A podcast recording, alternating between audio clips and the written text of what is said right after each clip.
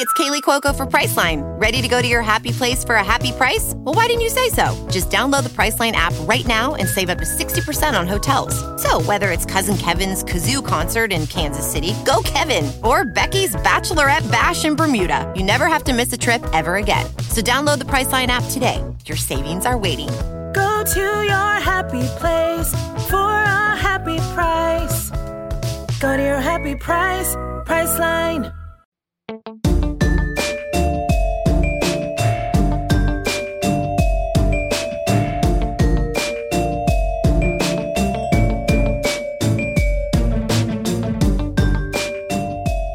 Hello, everybody. Welcome back to Crime Weekly. I'm Stephanie Harlow. And I'm Derek Levasseur. So today we are picking up with part three of the Scott Peterson case. We have a lot to cover today. Um, but, you know, I really want to talk about the prosecution's case against Scott Peterson and the theory that they put forth. They said the motive for Scott killing his pregnant wife was so that he could be with his new girlfriend, Amber Frey. But what the prosecution did not have, and you talk about this all the time, Derek, is means, motive, opportunity. They thought they had the motive, but they never had the means. They can never quite put their finger on how he had done it, where he had done it, because as we'll find probably in the next episode when we talk about their actual investigation, they didn't find any sign of a struggle in the house. There was no blood. There was no sign that a crime scene had happened. So they never really actually had a crime scene. And as we go over the timeline of Christmas Eve in today's episode, we're going to talk about and highlight the times that it seems law enforcement overlooked certain pieces of evidence that may have supported Scott's story. We're also going to point out incidences of the media printing false information about this case. And both of these things are important because at the end of the day, whether they were right or wrong about Scott Peterson's guilt, the police focused in on Scott almost exclusively as the perpetrator of this crime. And the media, they were more focused, as they always are, on sizzling headlines than they were on the truth. So if you want somebody to blame and you want to you want to ask why is Scott Peterson going to get a new trial? You you can look at the media partially for this because they printed a lot of things that were not true. And in the end, whether we want to accept it or not, it does taint a jury pool, right? Especially in a place like Modesto, even though the trial was moved, it was moved, I believe, a couple towns over. So it's not like it was moved to a different state. It wasn't moved, you know, very far. Everybody in this area of California knew what was happening. Scott's face was on the front of every paper. Uh, wife murderer, this, this, and that on all these papers, he was truly tried in the court of public opinion. And once again, not saying he's innocent, but I'm saying if he gets a new trial, this is partially why. Yeah, you ain't wrong. You know, we always want to have when these cases come up where you don't know exactly what happened, you want to involve the, the public. And this kind of goes back maybe a deeper discussion for a different day, but kind of the point of like when information gets put out there and the public has an opinion on it, if there is eventually a, a trial, how that public information that was shared by law enforcement or was you know slightly shared by law enforcement and then embellished by the media can actually come back to to hurt them and to what you said earlier i always like to quote uh, my favorite actor of all time denzel washington training that's my day. favorite actor of all time one more thing that you and i have in common that's even more weird but that said what's his line it's not what you know it's, it's what, what, you, can, can prove. prove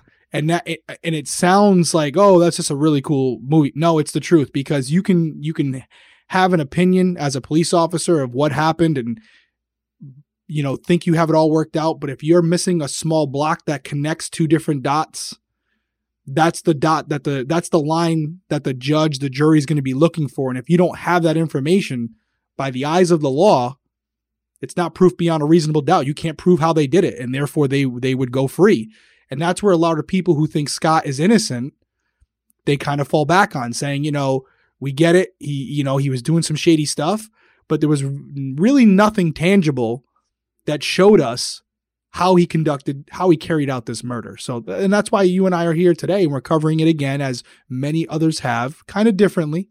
But um, this is what makes this case so polarizing. Yeah. And I really look at this case and I know how gung ho that jury was. You know, when Scott Peterson, when the verdict was read and it was guilty, you could hear cheers ringing through the streets, people waiting outside the courtroom, completely silent, waiting outside the courthouse, outside, completely silent. And that verdict came through guilty. Everybody started cheering. And I get it, but it was also very like morose in a way. And when you look at it, the cops that were on this case, they did some things that I personally think were unethical. And I, I think that you will think that too.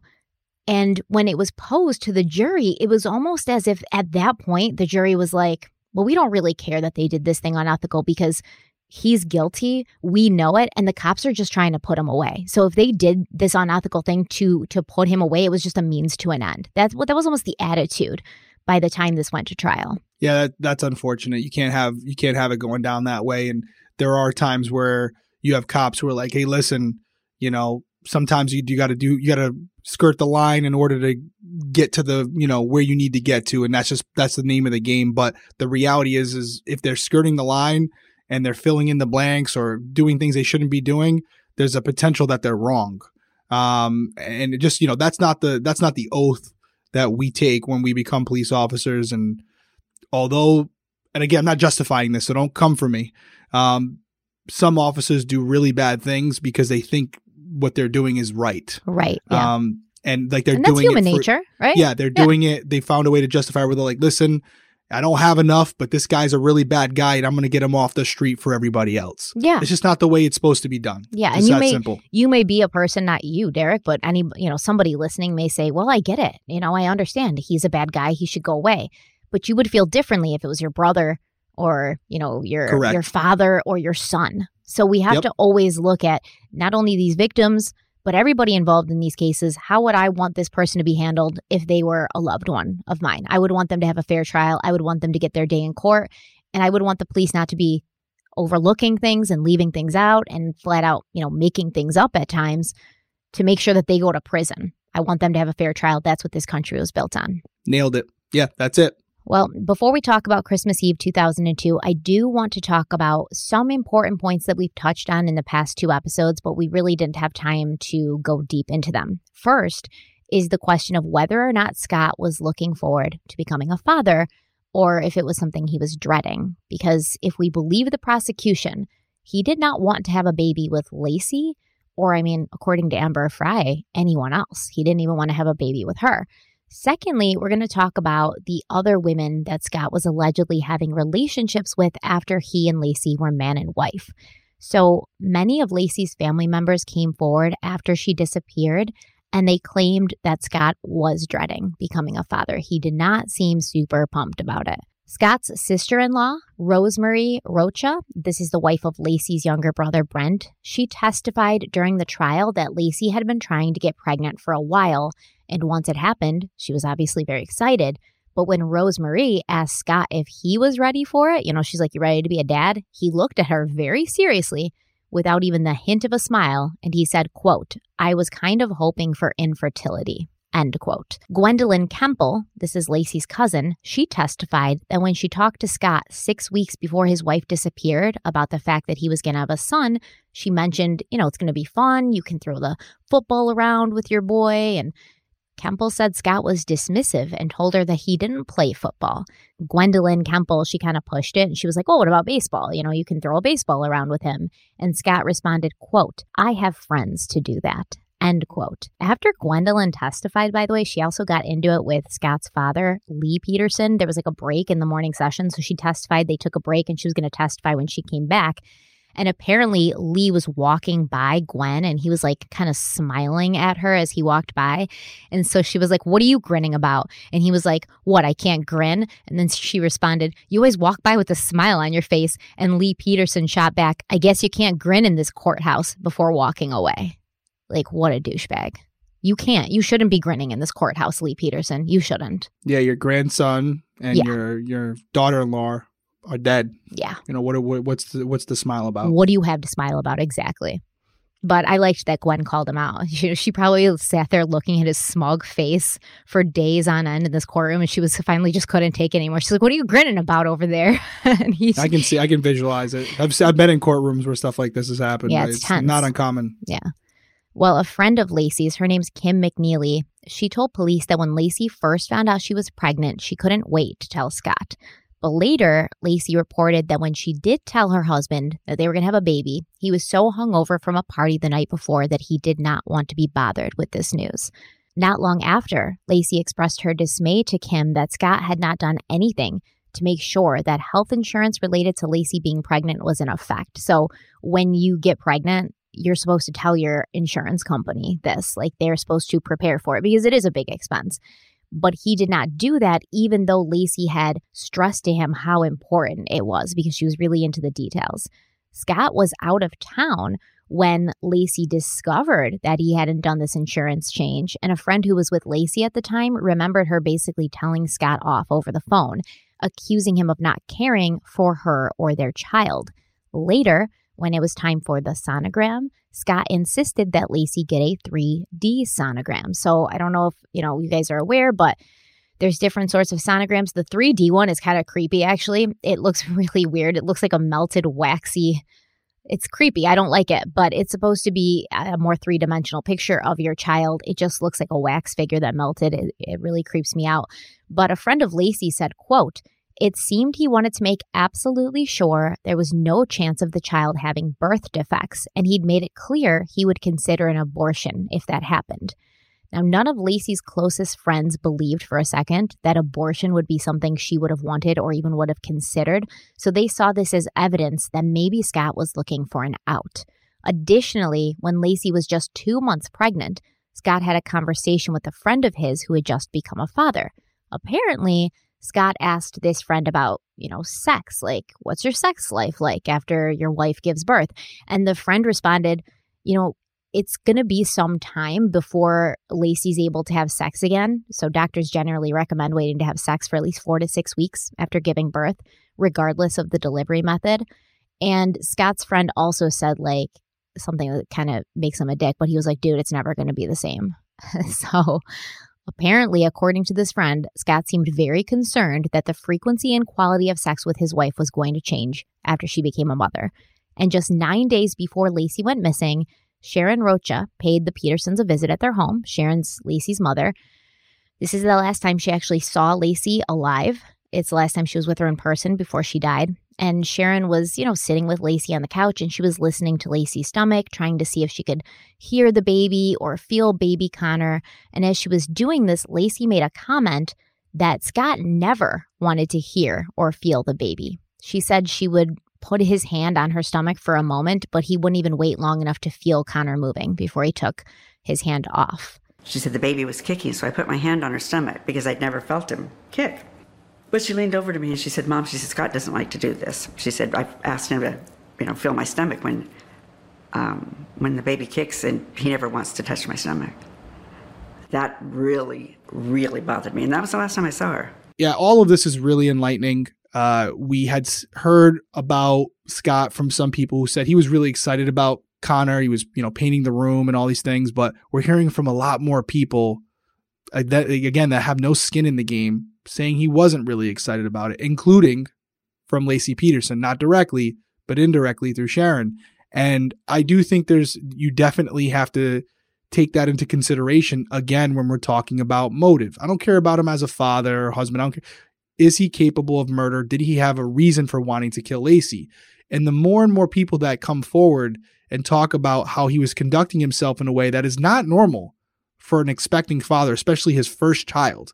Um, the things he was doing, including not wanting to touch his wife's stomach, hear the baby. You know, what really bothered me were the conversations about playing catch and stuff. That's just like, that's, I would never think that you would say, oh, I have friends for that. That's crazy. Right. Um, so I don't care if he's a good person or a bad person. I'm looking at it from a detective's perspective. Again, this man has been accused of killing his wife, his pregnant wife.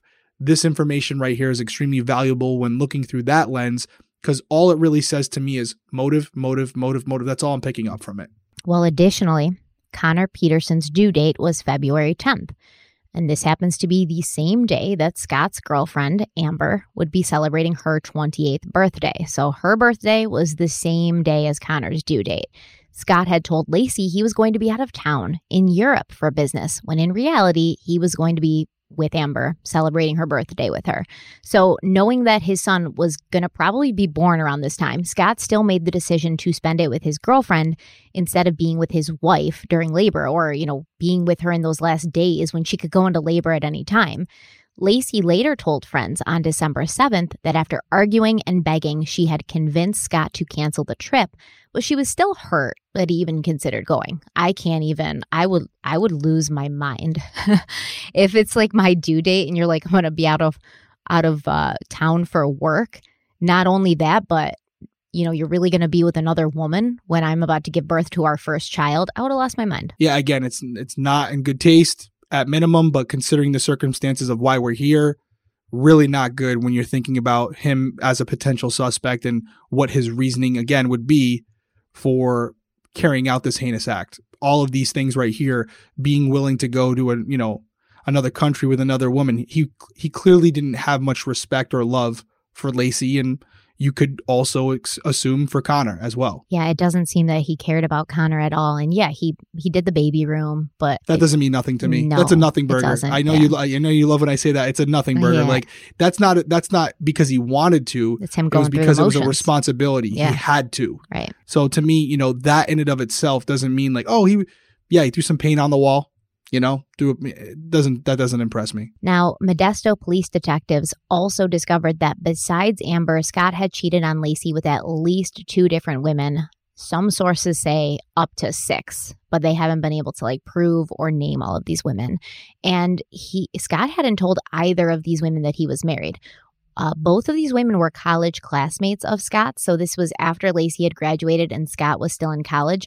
And one of them found out that he was married when she walked in on Scott and Laci in bed together. So we have to assume then that Laci also found out, right? That Scott was with another woman at this point. That's interesting. I, I again, these are things I'm hearing for the first time. Um, that's really interesting. So you know, he had been caught before. He Mhm. had been caught before, so it wouldn't be. I mean, is it possible? And maybe you're going to hit on this as we go, but I wonder if during this relationship with Amber, Laci might have already been onto it slightly. I don't know if you're he going to go there or not. he claims that she knew. He, he Scott is going to later claim as we get into it that she was aware that he was seeing another woman. Mhm. Okay, we're, and we're supposed to believe that the way you're telling me that. There's evidence that she did know. Really? hmm Wow. Okay. Are we getting into that tonight, Maybe. or is that like later? Maybe. Okay. All right. All right. All right. I, I sound like the listeners now. I'm like all excited. it's right, crazy. keep it's going. Absolutely keep- crazy. But that's this is why we're doing. It. I know again, not to get off the beaten path. Some people get offended that I, you know, haven't researched. First and foremost, to to clear the deck, I've definitely read about the case. I'm I'm not. I, I'm read about the case. I know the players, all that stuff, but I'm do. We're trying to change it up a little bit so that I'm reacting the same way you guys are. If if we find out we don't like this, I won't do it in the future. But I, I thought like it would it. be cool. I kind of like it too. it's fun. Um, but you know, some people are, oh, poor Stephanie, you're doing No. all the research and you. Don't poor Stephanie because every time I say something shocking in Derek's face, it's just all of the payoff that I need. He's like, "What?" that was a you got me there. You got me there. Okay, but I digress. That was really it. You know, do you think? so while Scott's going to college, right, he worked at the Morro Bay Golf Club, and a coworker of Scott's at this golf club claimed that Scott was a brazen womanizer who would pick up a girl at the drop of a hat. He said it was common knowledge that Scott was married, but it was also common knowledge that he was having multiple affairs, like at once. The source said, quote, when Laci was around, he would act madly in love with her, so attentive and lovey-dovey. But when she was out of sight, no girl was safe from Scott's advances. He was such a jerk. He had a huge ego and he loved no one but himself. End quote. Damn. So we're establishing what we've kind of already learned, which is yeah, he was a mo- womanizer. He Mhm. was having sex with multiple women. We kind of touched on it last week, where it's like sex addict, love addict, a little bit of both. You Mhm. know, all these different things. You know, the thrill of the chase, so to Mhm. speak. Um, And Not- I think validation for him too. validation's a big one. I agree with you. He wanted to at least prove that he could still He still got it. He still got it. That's the best way of saying it. He still got it. I'm still even though I'm kind of, you know, got the ball and chain on, I can still have any woman I want. That's I think I, think validation is the perfect way to describe Scott Peterson. Before we keep going, let's take a quick break.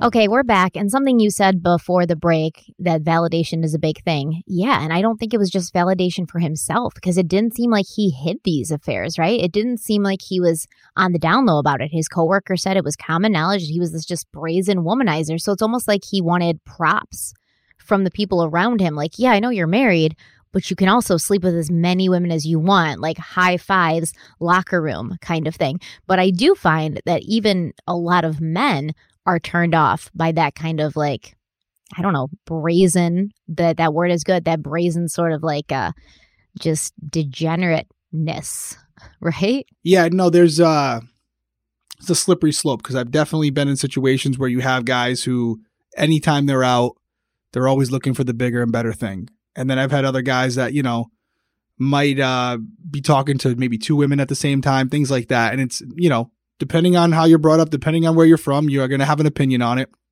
That's not what we're here for. But it does seem like this behavior, this pattern is something bigger than just, you know, being a guy who, you know, Has likes a, to talk to a hard sex drive or like a big sex drive, right? Right. There's there's that. more to it. Yeah. This guy is like overt and it's from so many different people now. Coworkers, friends, fam- it's so many different people and it almost seems like this isn't an excuse by any means, like a sickness. He can't help himself. Right. He literally can't help himself, and he's definitely not socially aware that people are picking up on it around him that he's a scumbag. You know what I mean? They, he's he thinks he's the coolest cat on the golf course. Yeah. He thinks that they're what I all mean? like, Like- they're all like, oh, Scott, that's Scott Peterson. He's got it all, man. He's a stud. Mhm. Yeah. You know that person, men and women, where it's like they're telling a joke or something, they're at a party and like they're completely not aware of their surroundings and that everyone thinks they're a fool. But in their mind, they're like the life of the party. Are you talking you about know, me right now?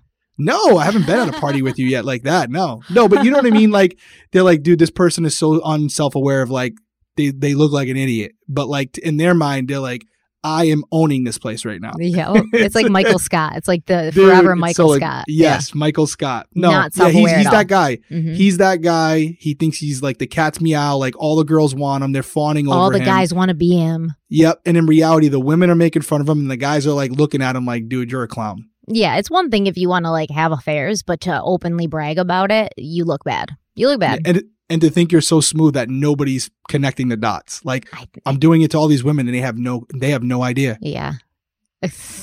well, he, And they're like, dude, come on. it, it's it's uh that's Scott Peterson for you. Mm. But later, after Laci went missing and before Scott was arrested, he appeared on Good Morning America, and he admitted, you know, he was like, "Yes, I've been having an affair with Amber uh, Frey," but Laci knew all about it, and we never argued about my infidelity.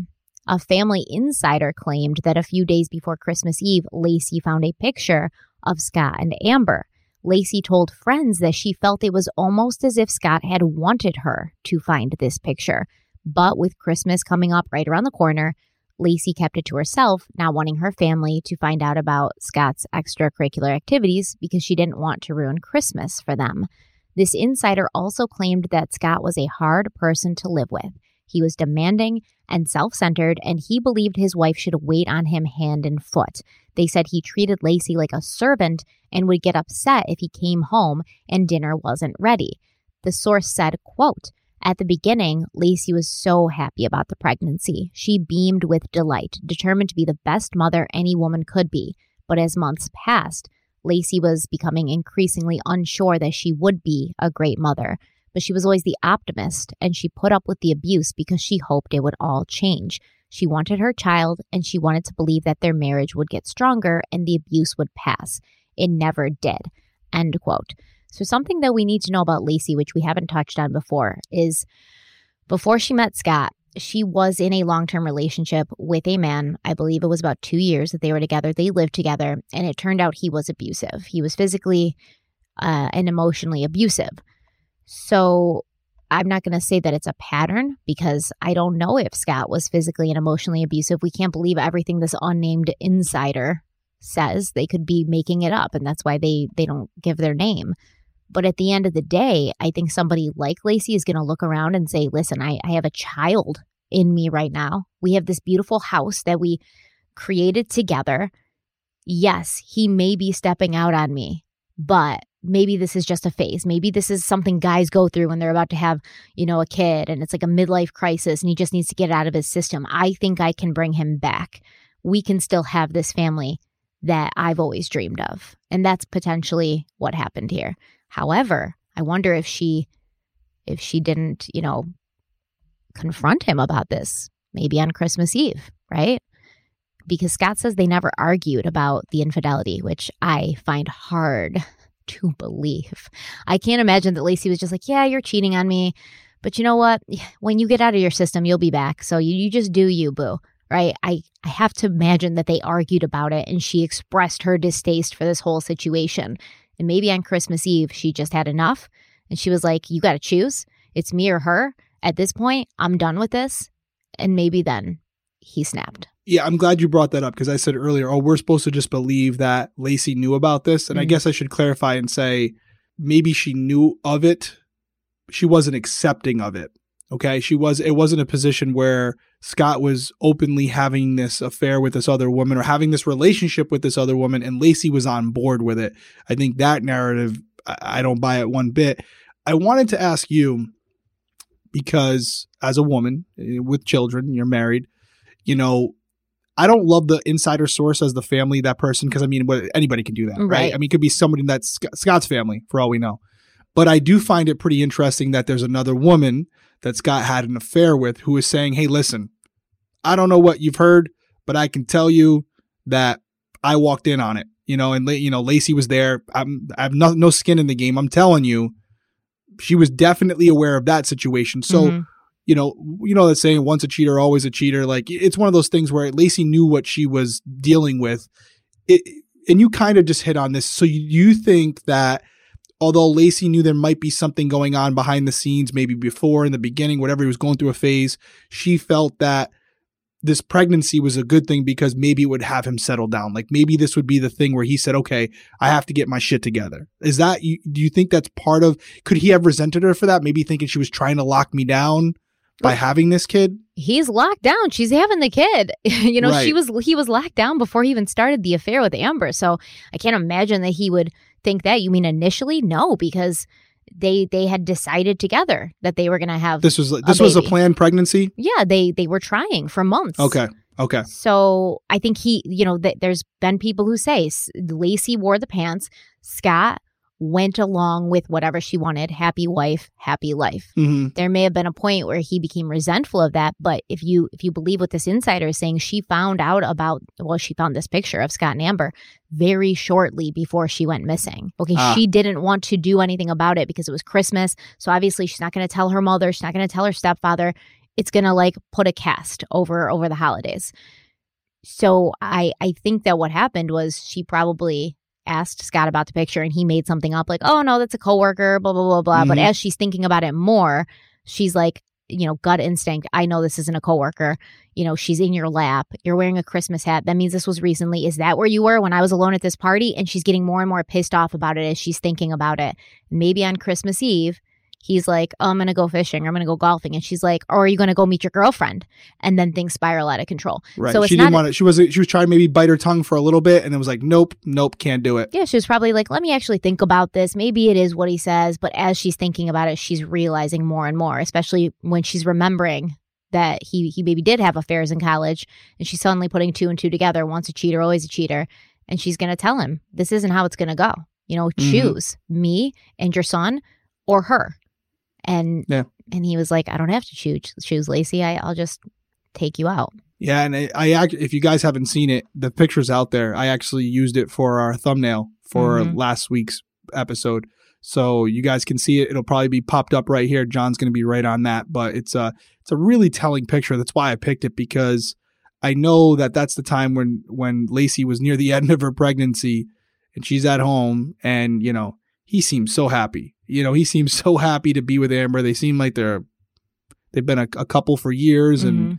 the way he's looking at her and She's looking Publicly, at him. yeah, Yeah. it's pu- it's in the public. It's not even like some of these relationships where the guy's having an affair and it's it, it lives in hotel rooms. hmm This guy's like literally living a double life. Yeah. And so it's it's fascinating stuff that he he was that brazen where he thought he had the ability to pull that off and you know nobody was going to notice. Yeah, but she'll certainly never convince me that Laci knew that he was having an affair. And she was like, well, whatever. You'll come around. Yeah. No. I'm with you. That's what I was trying to say earlier and I probably didn't say it that great, That's but okay. yeah, yeah, it's one of those things where she might have had a feeling, but she definitely wasn't giving him the hall pass. No.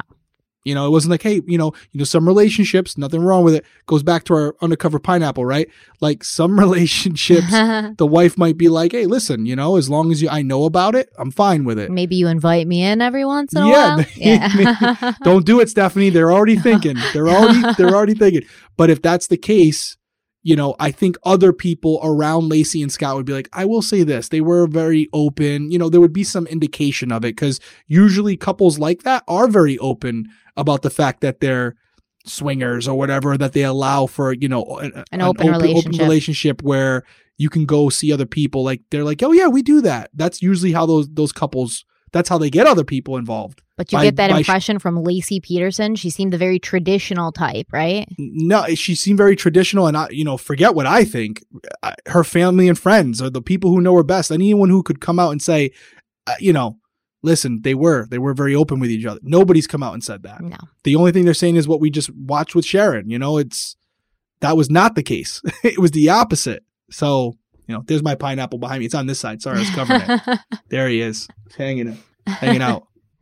Well, our timeline actually starts on December 23rd, 2002. Scott says that at a quarter to six in the evening, he and Laci went to the salon that Laci's half sister Amy worked at. It was in Modesto, uh, so that Amy could give Scott a haircut before Christmas. Amy said this was not out of the ordinary. She cut Scott's hair at least once a month. So Laci sat next to Scott while he got his hair cut, and Amy showed Laci how to use a flat iron to like flip her hair up at the ends. Amy testified that as the three of them chatted, Scott offered to pick up a fruit basket that Amy had ordered for their grandfather for Christmas. Scott told Amy he was going to be playing golf the next day, and the course he was playing was near Vella Farms. And this is a produce market who had sold Amy the basket. Amy had actually gone there earlier in the day, picked it out, paid for it. Amy told Scott that he could pick up the basket on December 24th, anytime afternoon, but he had to be there before 3 because that's when Vella Farms closed. Amy said that Laci seemed really tired. She was wearing cream colored maternity pants, a black blouse with cream dots or cream flowers on it, a pair of Mary Jane slip on shoes, a cream scarf, and a jacket. Scott claims that before they left, he invited Amy to their home that night for pizza, but she declined. She said she was meeting a friend. When they left the salon, Scott claims he and Laci picked up a pizza from Mountain Mike's on the way home, and once they got home, they ate the pizza and watched Monday Night Football. 8:30 p.m. on December 23rd was the last time anyone besides Scott spoke to Laci that night or ever again. Laci's mother Sharon remembered that she was on the phone with a friend that evening discussing holiday plans and Sharon told her friend that she was still waiting to hear if Laci and Scott were going to be at dinner for Christmas Eve the next night. It was happening at Sharon's house. Sharon said that it wasn't like Laci to leave her waiting until the last minute, but she kind of expected that they would accept the invitation, so she'd already gone grocery shopping for the meal. While she was on the phone, Laci called and Sharon answered quickly since they'd been trying to contact each other for the last few days, but they kept missing each other. Laci told Sharon that she and Scott would be going to dinner the next night. Laci also told Sharon about her doctor's visit from earlier in the day, and she went through the whole exam as she always did, and she told her mother that everything was fine with her and the baby. And this day, this doctor's exam that day is going to be very important during the trial in trying to determine Connor's gestational age at the time of his death. Sharon and Laci exchanged I love yous, and then Laci hung up. According to Scott, once Laci got off the phone, they finished watching football and then they watched the movie The Rookie before going to bed around 10:30 p.m. Scott claims that Laci went to bed wearing his blue pajama bottoms to bed. So there's like these blue pajama pants. There's actually a picture of her um, laying on the couch. She's wearing a white t-shirt and like light blue pajama pants, and these are the pants that she was wearing that night. She liked to wear them. They're bigger and more comfortable. Later, the police would find the cream maternity pants and a black blouse that Laci had been wearing at the salon, and they found these clothes in the dirty clothes hamper. After Laci disappeared, the Modesto police brought Amy, Laci's half sister, to the house and had her identify the clothes that she'd seen her sister wearing on the 23rd. Now, the media would report that when Laci's body was found, she was wearing those clothes from the night before she went missing the cream maternity plants and the, the black blouse with the cream dots on it. And this actually came directly from the prosecutor, Rick Distaso. He insinuated this during his opening statements at Scott's trial, but it was, I mean, unequivocally false. It wasn't true. In reality, Laci, when she was found, she was wearing khaki maternity pants, capri pants. So, from the evidence we have, it appears that on the night of December 23rd, Laci removed her clothing and got changed before bed. She put on a pair of Scott's pajama pants, and those were also found in the hamper the next day. So, initially, the prosecution and the police were trying to say that Scott had killed Laci that night, December 23rd, after she'd Right. gotten off the phone with Sharon. Mm-hmm. But- yep, something happened, never changed. Got it. Right. So, eh, and then if they're saying she's found in the bay wearing those clothes from the 23rd, that's going to make sense. But she wasn't found wearing those clothes. Those clothes were found in the clothes hamper. The pajama pants she was wearing were found in the clothes hamper. So it looks as if Laci got changed that night, put the pajama pants on, and the next morning she woke up, got changed again, and put those pajama pants in the hamper, right? Got it. Now she's wearing when she's found, she's wearing a khaki colored pants, not the same ones from the day before, because Yes. cream colored, khaki colored. You know, definitely different pair of pants on a different day. But the the worst part is Rick Distaso, the prosecutor, he had this information, right? The police had those clothes that Laci was seen wearing on the 23rd. They knew that they were there. They knew they weren't on Laci's body when she was missing. So why he would say that in opening statements and be misleading to the jury, it's a good question. Stupid. Stupid. But it worked. just it, it, it, it might work, but you know, at the end of the day, yeah, you're right. I, uh, you keep going. It did work. Um, but how's it working now that he's like up for a new trial? How's it working now? yeah, yeah. So Scott claims that on the morning of December 24th, this Christmas Eve, Laci woke up around 7 a.m. and got dressed. Apparently, she was feeling sick that morning, which is normal. She's pregnant. And by the time Scott woke up around 8 or 8:30, Laci had already eaten a bowl of cereal, but she sat with Scott while he ate his cereal and she had a piece of plain toast. Apparently, Scott was eating cinnamon puffs from Trader Joe's, and we actually have a receipt that shows Laci purchased this cereal the day before when she'd been out grocery shopping. At 8:40 a.m., there was activity on the home computer, and this home computer was kept in the spare bedroom. At this time, Scott claims he was in the shower, so it must have been Laci using the computer. Whoever did the searches accessed the MSN homepage. They accessed a weather site from Yahoo and two Yahoo shopping sites. One of the shopping sites was for a red Gap scarf, and the other was for a sunflower umbrella stand. Now, Laci notoriously loved sunflowers. Um, she also really liked scarves. So we're going to assume that this was Laci using the computer or it was Scott pretending to be Laci using the computer. But the activity on the computer stopped at 8:45 a.m. So whoever used it was on there for only 5 minutes. The argument here well, go ahead. No, I I, I want to. There's so much I can see what's coming in time, so I want to kind of break it down. But agree with you. The assumption is that it was Laci. I think reasonableness would say it was Laci, unless this was something that was premeditated. Scott, not being a dumb guy, decided that this, you know, they're going to check the computer. Let me l- make it look like activity. But uh, I think this, in conjunction with the clothing she was wearing, all that stuff, it does suggest that she was still alive that morning, and it wouldn't be. uh completely out of question to say she was online looking for certain things. He could have made it even more overt, like had her text something or something. Like this was kind of subtle, and and it's definitely Or check possible. her email or something, you know, something, right. something. yeah. It's like, oh, it was definitely Laci. This can be open to interpretation, which Mhm. is why I think it was in fact Laci. I do have a question for you, um, and you might get to this. And if I am going, if you are going to, don't let me ruin your thunder.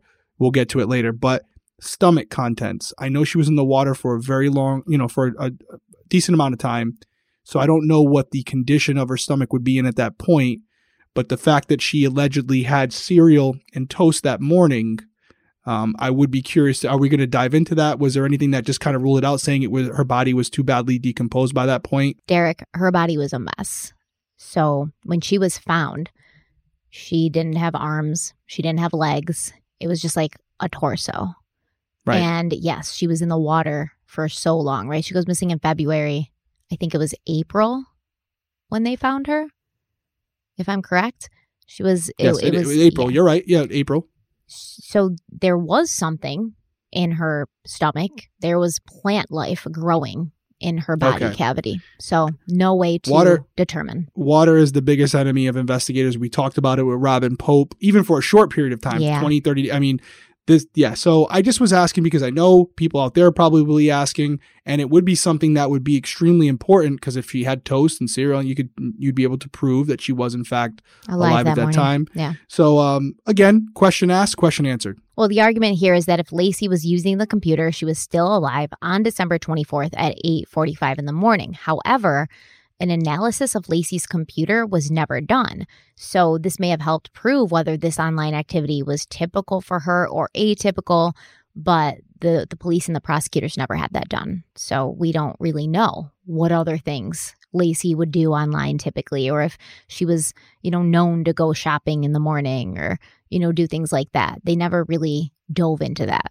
I think that the prosecutor and the police initially believed that it was Scott using the computer trying to make it seem like it was Laci because they were still on that whole he killed her on the 23rd kick. Right, especially if they're putting out there that she was in the same clothes as the Yeah. night before. So yeah, that wouldn't make sense. They would Tunnel were vision, just saying, right? Yeah, they, They yeah, they're just see saying, what hey, they listen, want. interesting. Still though, I you know goes back to the same you know with the um the other case. I'm uh, uh what's the case where they didn't do the search? I'm drawing a blank right now. Can't stand this woman. Um, Casey Anthony? Casey Anthony. Yeah. Thank you. Um, you know the the decision they did search a computer. They just searched only one. Right. You know. T- I can understand to a certain degree this was done less back, you know, then, but still, I we're mean, talking 2000, 2002. Yeah. 2002, but it- that I was going to say it still should be done. Mhm. And it might not be as thorough or as good as it is now or as efficient as it is now. They can do it in like, they can do it so quickly now. But um, the fact that they didn't do it doesn't really make sense to me. You, you, why not? What do you have to lose? Yeah, or they didn't want to do it because they didn't want it to be proven that it was Laci using the computer. That's the argument there. Fair enough. Yeah. yeah, fair enough. I think people who, yeah, absolutely. Fair enough. So we are going to continue on with the timeline after a quick break.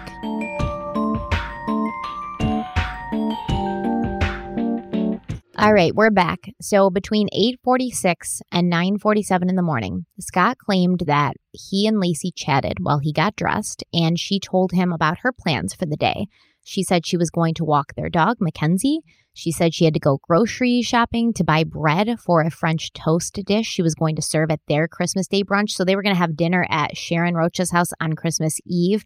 And then on Christmas Day, everybody was coming over to their house, to Scott and Laci's, for a Christmas Day brunch. And Laci also wanted to make gingerbread that day. Later, Scott would try to explain the French toast dish that Laci had been planning to make, and he called it a couple of different things. He called it cordon bleu French toast to one person. He called it Grand Marnier French toast to another person. Scott also mentioned that he knew Laci had to marinate the bread for quite a while before baking the French toast, and a recipe for creme brulee French toast was found on the counter, calling for the bread to marinate anywhere from 18 to 24 hours. So I've actually made a dish like this. You got to take the bread, you got to lay it in the bottom of a baking dish, you got to pour a bunch of stuff over it, like eggs, um, you know, Grand Marnier, alcohol, cinnamon. Oh, I'm so hungry. Butter, and then you you let that sit in the refrigerator overnight. And the next morning you bake it and it's delicious. And this does sound like something Laci would make. And there was a recipe on the counter that the police found for this French toast. So, so far, his story is making sense. Checking out. Yeah. Yep. During this time, Scott also remembered seeing Laci sitting on a bench in their bathroom. So there's their bedroom, and then there's the bathroom attached to their bedroom. And she brought in this little bench, I think, from the kitchen, and she was sitting in front of the mirror trying to style her hair the way that Amy had shown her the night before, like flipping it with a flat iron.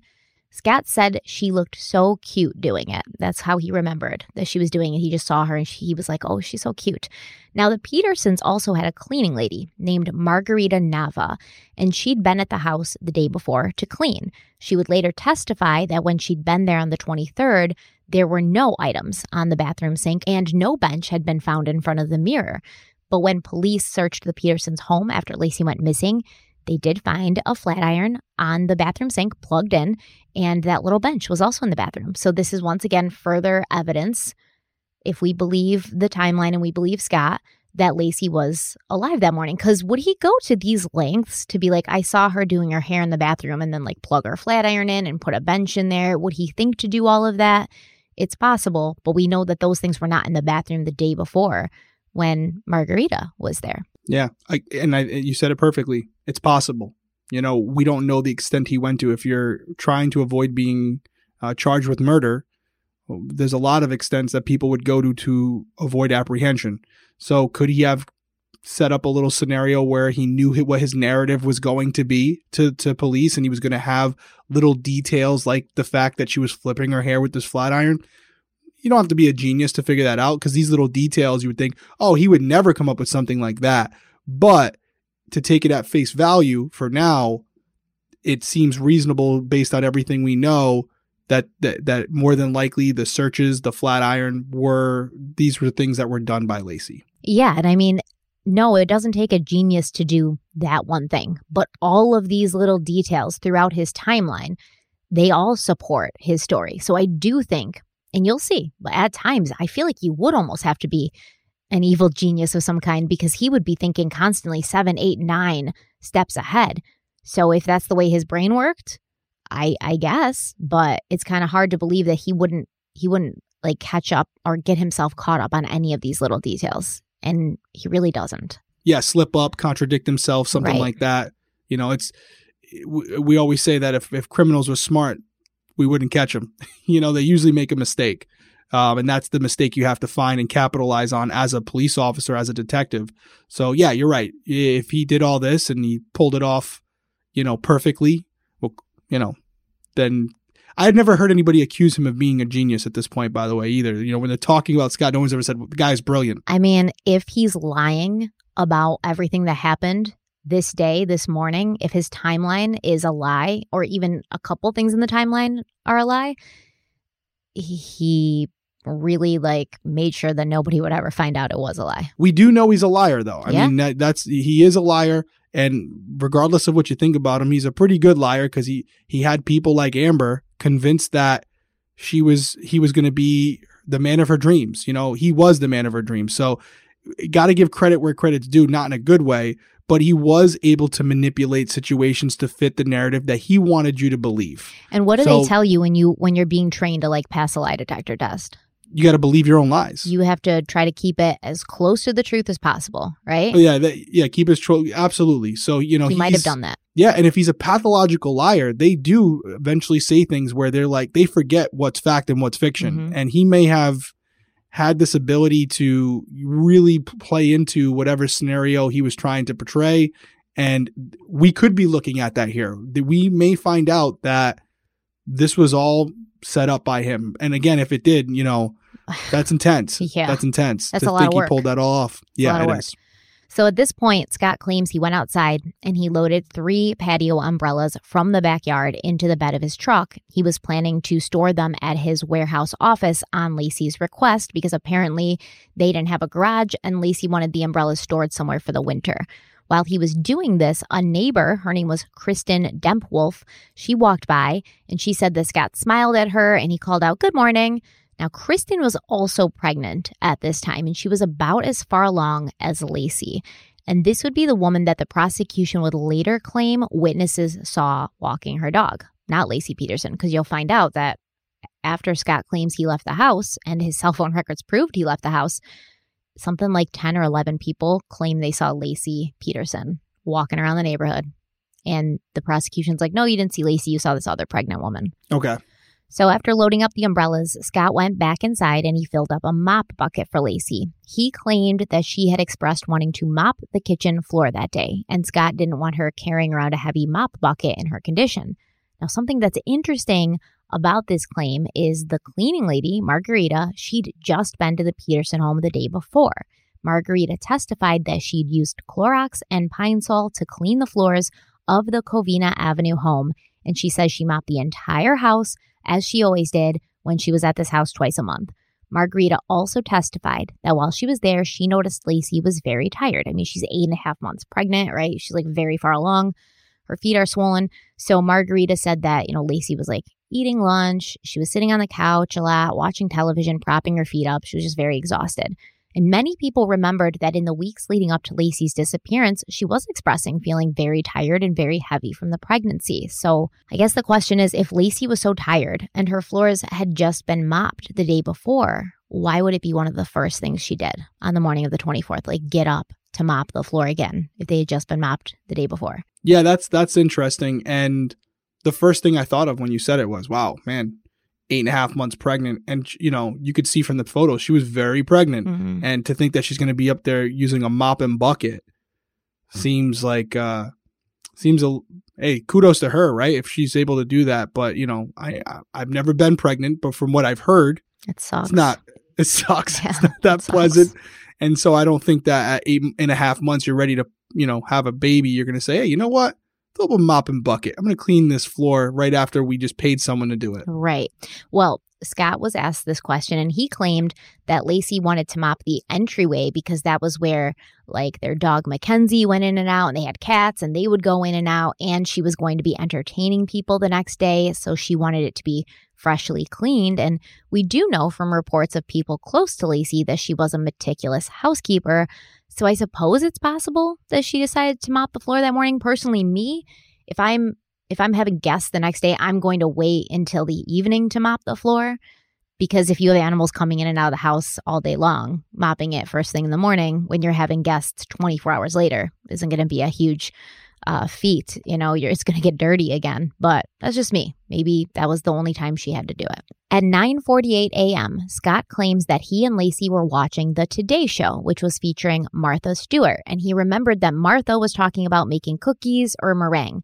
Now, later, Detective Al Brocchini would testify that he'd looked into this story and he claimed in court under oath that when he watched this Today Show segment, he heard no mention of meringue. He claimed that Martha was making meringue on a segment that aired on December 23rd, not on the 24th. So, therefore, Scott's lying. Later, Al Brocchini would have to backpedal and admit that upon further investigation, Martha Stewart's cookie and meringue segment had in fact happened on the 24th. He said he must have missed it.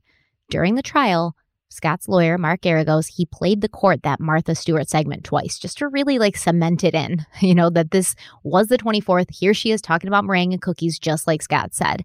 And this false information had actually been used by Modesto PD to get a wiretap on Scott's phones. And it was presented to the jury as fact during opening statements. So the prosecution during opening statements was like, Scott lied about this Martha Stewart segment on the 24th. So therefore, he wasn't home or he wasn't watching the Today Show with Laci. He was murdering her or he already had murdered her. But either way, he lied about this. But he didn't lie about it. What do you think about that?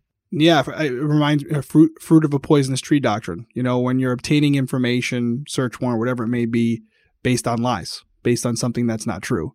Um, and then therefore that evidence can become even if you find something incriminating, you know, that evidence becomes inadmissible. So, um, poor police work. You know, I'm assu- assuming the segment wasn't that long, and if you're looking specifically for these phrases like you know cookies and meringue, it, that's what I'm going to be really paying attention to. So to think that you would miss that, um, it makes me wonder if he watched the video at all. Or if he, that's what I was going to say. Do you think it was poor police work or do you think it was purposeful?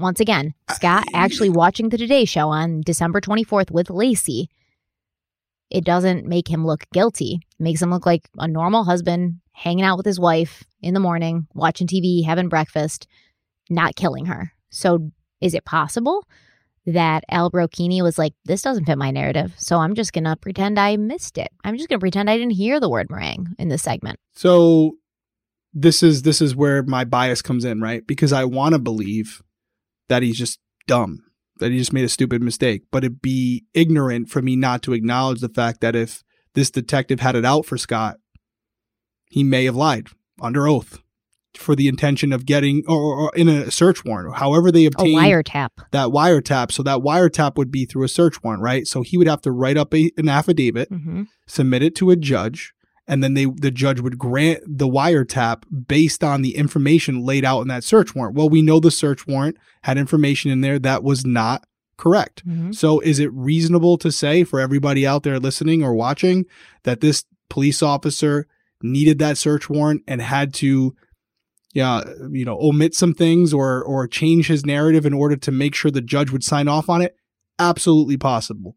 Absolutely. In my heart, I don't want I hope that's not the case, but I'd be a fool to not sit here and say that that could have been the main purpose of him getting this information quote unquote wrong, you know?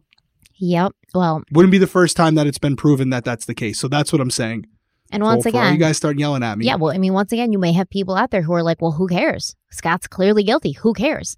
Well, I care. And you should all care because if we keep letting the justice system make its own rules, then we could be the victim of that one day, or someone we care about could be the victim of that one day. We have to have the same set of rules for everybody, whether you think they're guilty or not, because you are innocent until proven guilty in a court of law. And if you're proven guilty in a court of law based on false information, that's a problem, right? Yeah, and and so are you were you familiar with the fruit of poisonous tree doctrine, Yeah. the exclusionary rule? So for anybody who doesn't know, because I'm talking like a third language, a lot of the true crime fans do know this stuff. But let's say that on that wiretap he admitted to killing Laci. If they were able to prove that the stuff that was put in the search warrant was the reason they even issued that wiretap search warrant in the beginning, anything he said on that wiretap would be inadmissible in court. That's literally it's it's based on the exclusionary rule, and that just extends it. Basically saying, hey, listen, if you got access to the tree illegally, any fruit that obtained from it is poisonous. You can't use it. So uh, it happens a lot. It happens a lot where the defendants, the defense attorneys will not go after the evidence itself. They'll go after how the evidence was obtained. Yes. And that's And usually can do- effective, right? It's super effective. And if they can do that where they show poor police practices or not following procedures, they can they can cut you off at the knees and say, "Hey, listen, you got us on the evidence. I'm going to go after the way it was obtained." And that's where you can really get police officers jammed up cuz back to what we were saying in the very beginning, sometimes officers feel like, "Hey, this is for a bigger purpose." Sometimes you got to sk- skate the line in order to to get skirt the line, I should say, to get the the stuff you need eh, because you know the guy's guilty. And this is where a you good think defense you know. attorney You think you know. yeah, you guilty. think you know. But even if you're right, even if you're right, you're like, this guy killed her, right? And you just need the wiretap. And like I said, that scenario I just gave where on the wiretap he says, Man, I killed her and I got away with it. You're you being not being creative and finding another way to obtain that search warrant legally could have a, a, a- guilty man go free, no problem. Because again, now everything you obtained because you were blinded by your own Bias. ambition to solve it, Mhm. You just screwed up the whole case. Congratulations. And that happens all the time. So a good lawyer like a Geragos is gonna is gonna tear you up. He's gonna find that. And uh, I don't think there was anything too incriminating from the wiretap, right? But it was just that they were using that in the trial. Yeah, I think um a lot of the wiretap. Well, we'll talk about that. Well, we'll get there. Yeah. I don't want to get too far ahead, but no, yeah, it's this is an unfortunate thing. I've had when I, I was in narcotics before I was doing normal cases like the regular breaking and enterings, homicides, all those things, robberies, and in narcotics cases, they never go after the drugs that you seize because you got the drugs, right? You make the arrest, you you have a search warrant. I get the kilo of drugs, and they're like, okay, you got the drugs. We're not going to go after the drugs. You you found him in his car. He was sitting next to him. You got us dead to right there. We're going to go after how you get the search warrant to get in his car. That was the name of the game in the narcotics, you know, business. So I'm all too familiar with this. Well, Scott claims that while Laci was mopping the floor, he left through the side of the house. So there's French doors on the side of the house. And he believes that he left the house a little bit before 10 a.m. He then drove to his office, which is located in this warehouse space that he rented at 1027 North Emerald, suite number B1 in Modesto, California. The drive from his home to his office would take him roughly nine minutes. And at 10.08 a.m., Scott checked his voicemail he got a voicemail from his boss. This was proven with his cell phone records. Once at his office, Scott checked his email and then he sent an email to his boss in response to the voicemail. Activity on Scott's work computer it shows he was logged into the computer for 26 minutes between 10:30 and 10:56 a.m. After checking his email, Scott looked up instructions on how to put together a woodworking tool called a mortiser that he'd recently gotten in the mail. Evidence shows that Scott received this tool on December 20th. After logging off his computer, Scott claims he assembled the mortiser. He then opened the roll up door in the warehouse so he could unload some tools from the back of his truck. He told police that while he was doing this, he got a small cut on his knuckle from the toolbox, so he opened the driver's side door of his truck and got a napkin. Scott believed, and he told this to the police, he was like, You might find a small spot of my blood on the door of my truck because I was bleeding when I opened the door. Law enforcement would later find a fully assembled mortiser on a trailer in Scott's warehouse office. and forensic testing showed that one drop of Scott's blood was found on the door of his vehicle. So we have a couple things that could happen. If he got the tool on the 20th, he could have already assembled it before the 24th and then just said he assembled it on the 24th, right? Just looked up the instructions and then said, yeah, that was me assembling it. That's possible. But so far, like I said, all of his timeline, all of his story, it adds up and there's supporting evidence to show that he was where he said he was when he said he was. Yeah. And it could be because he's telling the truth, or it could be because he's concocted this complete story that supports everything that he knows is going to be of interest to police the blood on the door et cetera things like that he's got a story for it all yep well once the prosecution had gotten over their theory that laci was killed on the 23rd their next theory was that scott killed laci the morning of the 24th he then put her body in his truck drove her to the warehouse, at which point he unloaded her body from the truck, brought it into the warehouse where he stored the bone that he had just purchased.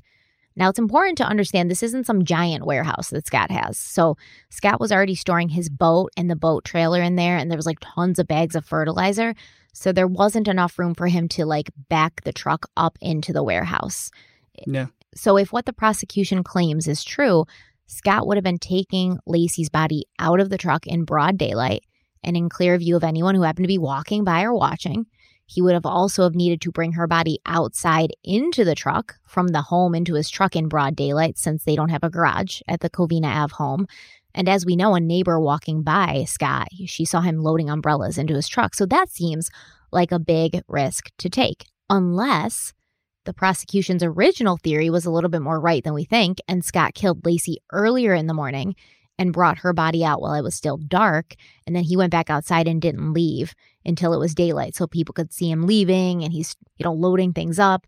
But that still doesn't help him once he gets to the warehouse, right? And he has to move her body again because then it would be light by that point. Yeah, it's a lot of theories. I don't have a lot to weigh because it's all speculation. So for me to sit here and weigh in on multiple theories, I don't, based on, again, taking it at face value, not being the guy going through the evidence, based on the searches, based on the Flatiron, based on the fact that um, multiple people would say later that they saw Laci, you know, all these different things, right? It, it, it suggests that there that she was alive at least on the 23rd, okay? Mm-hmm. That she was alive come the morning of the 24th. Um, but you know, not knowing the layout of the the warehouse myself, it does seem like it was very small, and you would be running a major risk by uh, moving around a, a pregnant woman's body and, and not having anyone notice anything out of the ordinary because I did look up the boat and the boat's very small. Mm-hmm. It's not like it's a, a cabby, uh, a cabin cruiser where you're bringing things downstairs. It's a little right. aluminum boat where anything that's positioned in that boat, anything at all, a, a cooler, you're going to see. There's just two or three little benches. It's not deep. So having a duffel bag or anything large in size on that boat would be completely obvious to anybody uh, seeing you at the warehouse or while you're driving to wherever you're going while trailing the boat. Well, Scott had also told Laci and her sister, Amy, remember, that he'd been planning to go golfing that day. But he claims while he was at his office, he was like, it's too cold to golf. So he decided to bring his new boat to Berkeley Marina to try it out for the first time. Now, this is a hard one for people to understand. They don't really get why on Christmas Eve morning Scott would be leaving his very pregnant wife to go and do anything, you know, golfing, fishing, anything. So if Scott thought it was too cold for golf, wouldn't that definitely make it too cold to go out in the like San Francisco Bay on the water where it's going to be even more cold? You know, this is what he claims happened, but let me tell you, I've been to San Francisco on the bay. It gets super cold, super windy.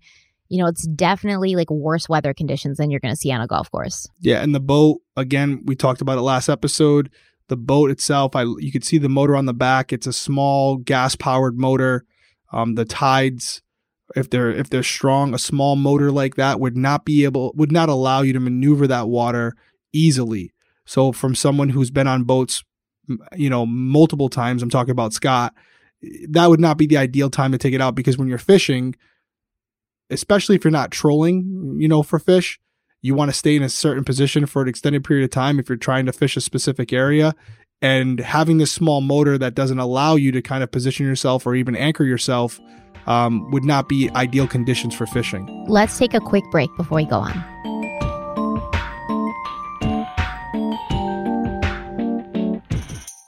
All right, we're back. So Scott decides he wants to go fishing. He wants to go take his boat out instead of go golfing. He said he backed his truck up to the warehouse door. He hooked the trailer with the boat on it up to his truck.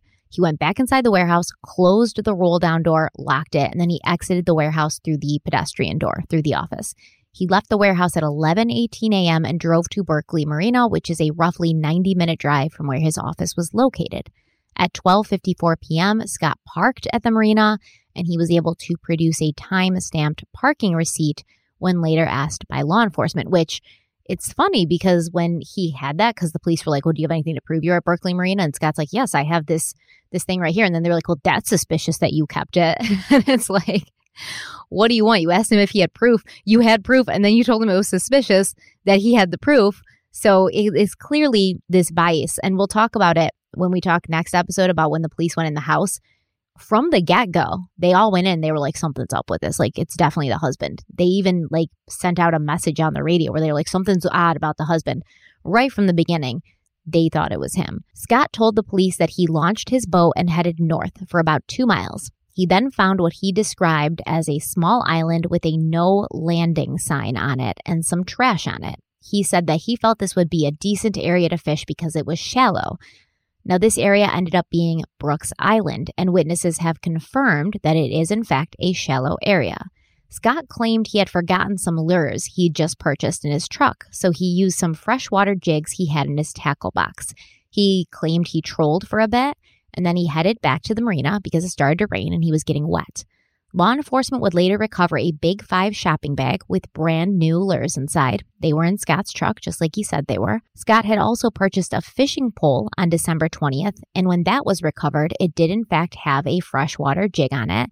The fishing pole had never been used before December 24th, and the price tag for it was found on the bottom of Scott's boat. A two day fishing license for December 23rd and December 24th was also found in the truck, and this license had also been purchased on December 20th, the same day he'd bought the fishing pole and the lures. Now, this raises another question. If Scott got the fishing license on the 20th, but he hadn't used it on the 23rd, and he'd only decided last minute to go fishing on the 24th, was it actually a last minute decision? You know, that he was like, it's too cold to golf, so I'm going to go fishing? Or was the whole golf story a lie? Did he never plan on going golfing? Yeah. I mean, I'm going back and forth with all stuff. It's like, especially the parking ticket, you know, like I normally wouldn't keep a parking ticket, you know, but again, like you said, with the cops are like, hey, do you have any proof? And as soon as he pulls it out, it's like, well, why would you have proof? Well, you wouldn't keep a parking ticket for like an extended period of time. But if you went fishing, what do you do with the parking tag? You put it in your in your pocket. Yeah, you're no, not you put it in your truck. You got to display it so they know that you paid to park, right? Oh yeah, in, in the in the mirror, so they don't tow your car while you're out on the water. so you're not yeah. like holding on to it, or you're not like I'm parked now. I can throw this out. And he left the marina and then went home to find out his wife's missing, and then all this stuff happens. And he produces this for them on the 24th, on the evening of the 24th. So it's not as if a lot of time had passed. And they were like, "Do you have this parking receipt?" And he was like, "Yes." Three months later, I still have this. No, yeah, it was like it was immediately the after. same day. Yeah. Yeah, I mean, I'm trying to think to me when I do it. Like, uh, usually I'll have stuff that I'm throwing out from my boat when I'm like getting ready to leave the park, and I'll usually take the parking ticket down. I'll throw it all in the trash can nearby. But Oh, dude, to- I don't. Those parking tickets stay up in my car for weeks, man. Weeks Yeah, until so my I- husband's like, why do you still have this here? And I'm like, I don't know. Throw it out, man. yeah, so some people would say like, oh, you know, I, I throw them out right away. But to have it for the reasons you just said, it's not like it does. It doesn't raise a red flag to me where it seems like, as you said, you know, six months later and he still has this parking ticket. Um, that's interesting. I mean, the golf thing, as you pointed out, being too uh, too cold, too chilly to play golf, but not chilly enough to go fishing. Maybe he just wanted to go fishing more. I don't know. I, I'm trying to play devil's advocate here, but I could see how, depending on what what what camp you're in, you can interpret that information both ways. Well, that's that's what's complicated about it because he he later says to to Al Brocchini, the detective, he wasn't really fishing for anything. He just wanted to put the boat in the water. But we'll get to that. Um, what came out in the media about this fishing trip? A lot of it was false. Um, they said that Scott claimed he was fishing for sturgeon, and so then obviously all these local fishermen were like, "That's." That's not true. Like this guy, Carl Ostley of Oakdale, he says he's fished 35 years for huge, tough skinned sturgeon.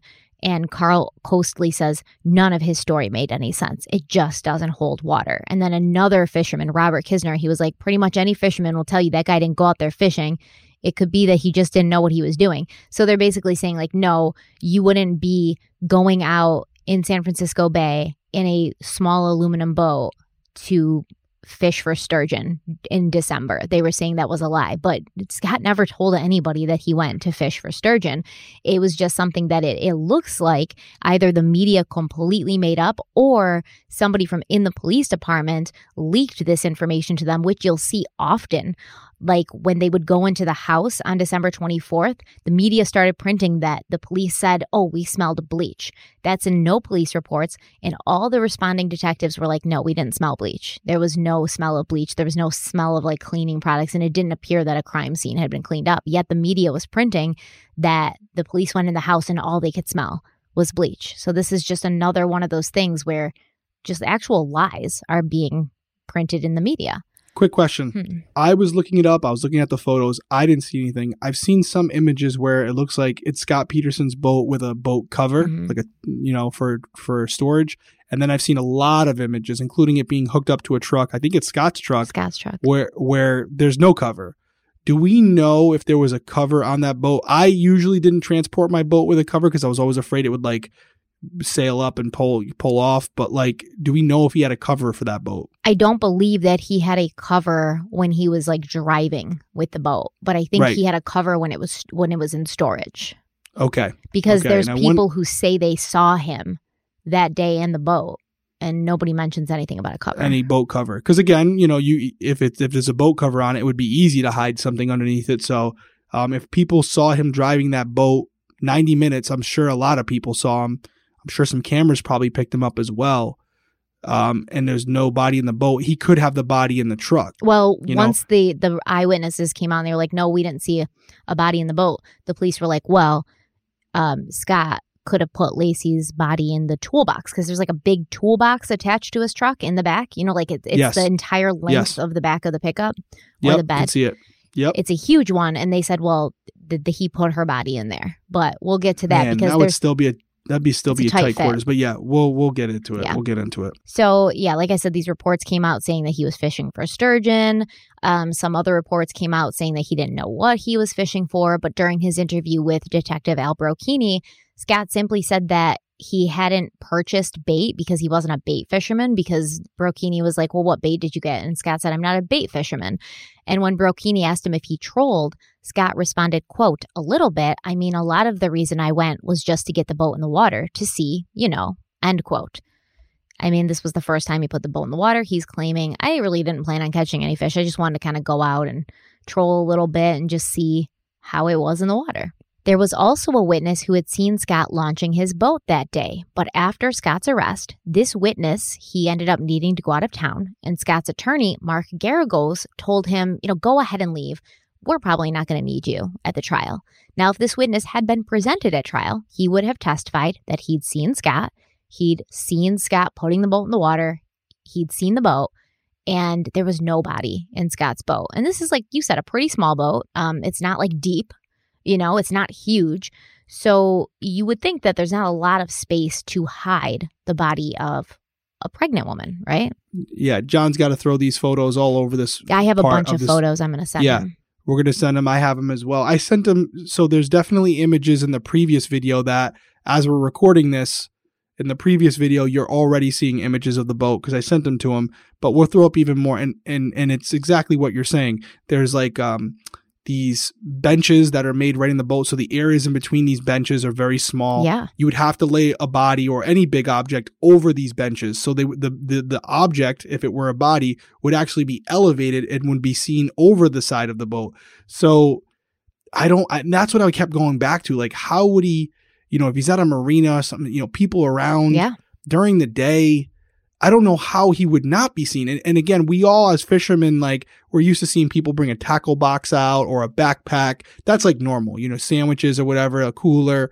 But if if we if I ever saw a fisherman hauling this big bag or the suitcase or or, like a whatever, blanket box, or something like rolled up. yeah, onto this little boat. Mhm. I'd be like, what? That would stand out to me. I would be like, that's weird. You know what I mean? And I may not report it to police, but if something like this came out afterwards, I'd be like, oh no, I saw him with a rolled up carpet, you know, dropping it onto a boat, like whatever it may be. Anything bigger than a uh, a tackle box would be something that I would be like, that's a little weird.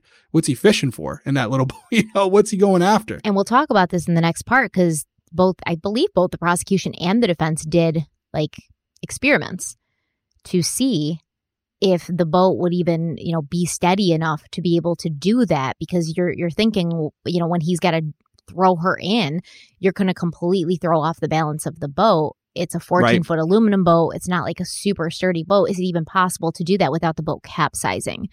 And Right. there's a lot of controversy about these experiments too, and we're going to get into that next time. Do you dive into anchors at all? Not this, not this episode. But you're, you you know what I'm talking about, right? Yeah. There was anchors. Do you want to hit on a little bit or no? Don't touch it yet. We want to wait. No, it's more evidentiary stuff. Yeah, there there's a lot there. That We could spend a whole episode just on the boat. There was experiments done in regards to anchors that were made, all these different things that I was seeing, and I'm like, damn, this is. If we really wanted to, we can make this ten parts. I- there's yes. so there's just so much. so much. So don't don't uh be mad if we don't include every single detail because try, literally though. we could Yeah. we're gonna here damn well try for sure. So Scott, he got back to the marina. He spoke to a few maintenance guys who were there. That he like they talked about fishing, and uh, you know they got a good laugh while they watched him trying to back his trailer down the ramp to load his boat back up. They were just kind of standing there and they're like, "Look at this clown! He's having a lot of trouble." And uh, that. Yeah. And he'd been out in the water for roughly 90 minutes. He left Berkeley Marina at 2:15 p.m., at which point he called Laci at home and on her cell phone. When he couldn't get a hold of her, he left a message on their home answering machine. Just left a message at home. Uh, 215. I live in Berkeley. I won't be able to get to Vella Farms to get that basket for Papa. I was hoping you would get this message and uh, go on out there. I'll see you in a bit, sweetie. Love you. Bye. End of message. So basically, what Scott says in this message is, I am not going to make it to the farm to pick up the basket. Because remember, Amy had told him that he had to be there before 3 because that's when they closed. And Vella Farms actually called Amy at 3.45 p.m. and they were like, hey, you know, it's Christmas Eve. Like, we have your basket here. Nobody's been here to pick it up yet. Are you going to come and get the basket? So Scott's at, at Berkeley Marina. It's 90 minutes away from Modesto. He figures out he's not going to get back in time to get this basket, and he wants to know if Laci can do it. After this, Scott got gas at a Chevron station in Livermore at 3:25 p.m. Once again, this is all backed up by credit card records, um, by his cell phone records, GPS location, etc. And he tried calling Laci again. Scott tried calling Laci's phone again at 3:52 p.m., but this time he didn't leave a message. So it was a 48-minute drive from the gas station to his warehouse office.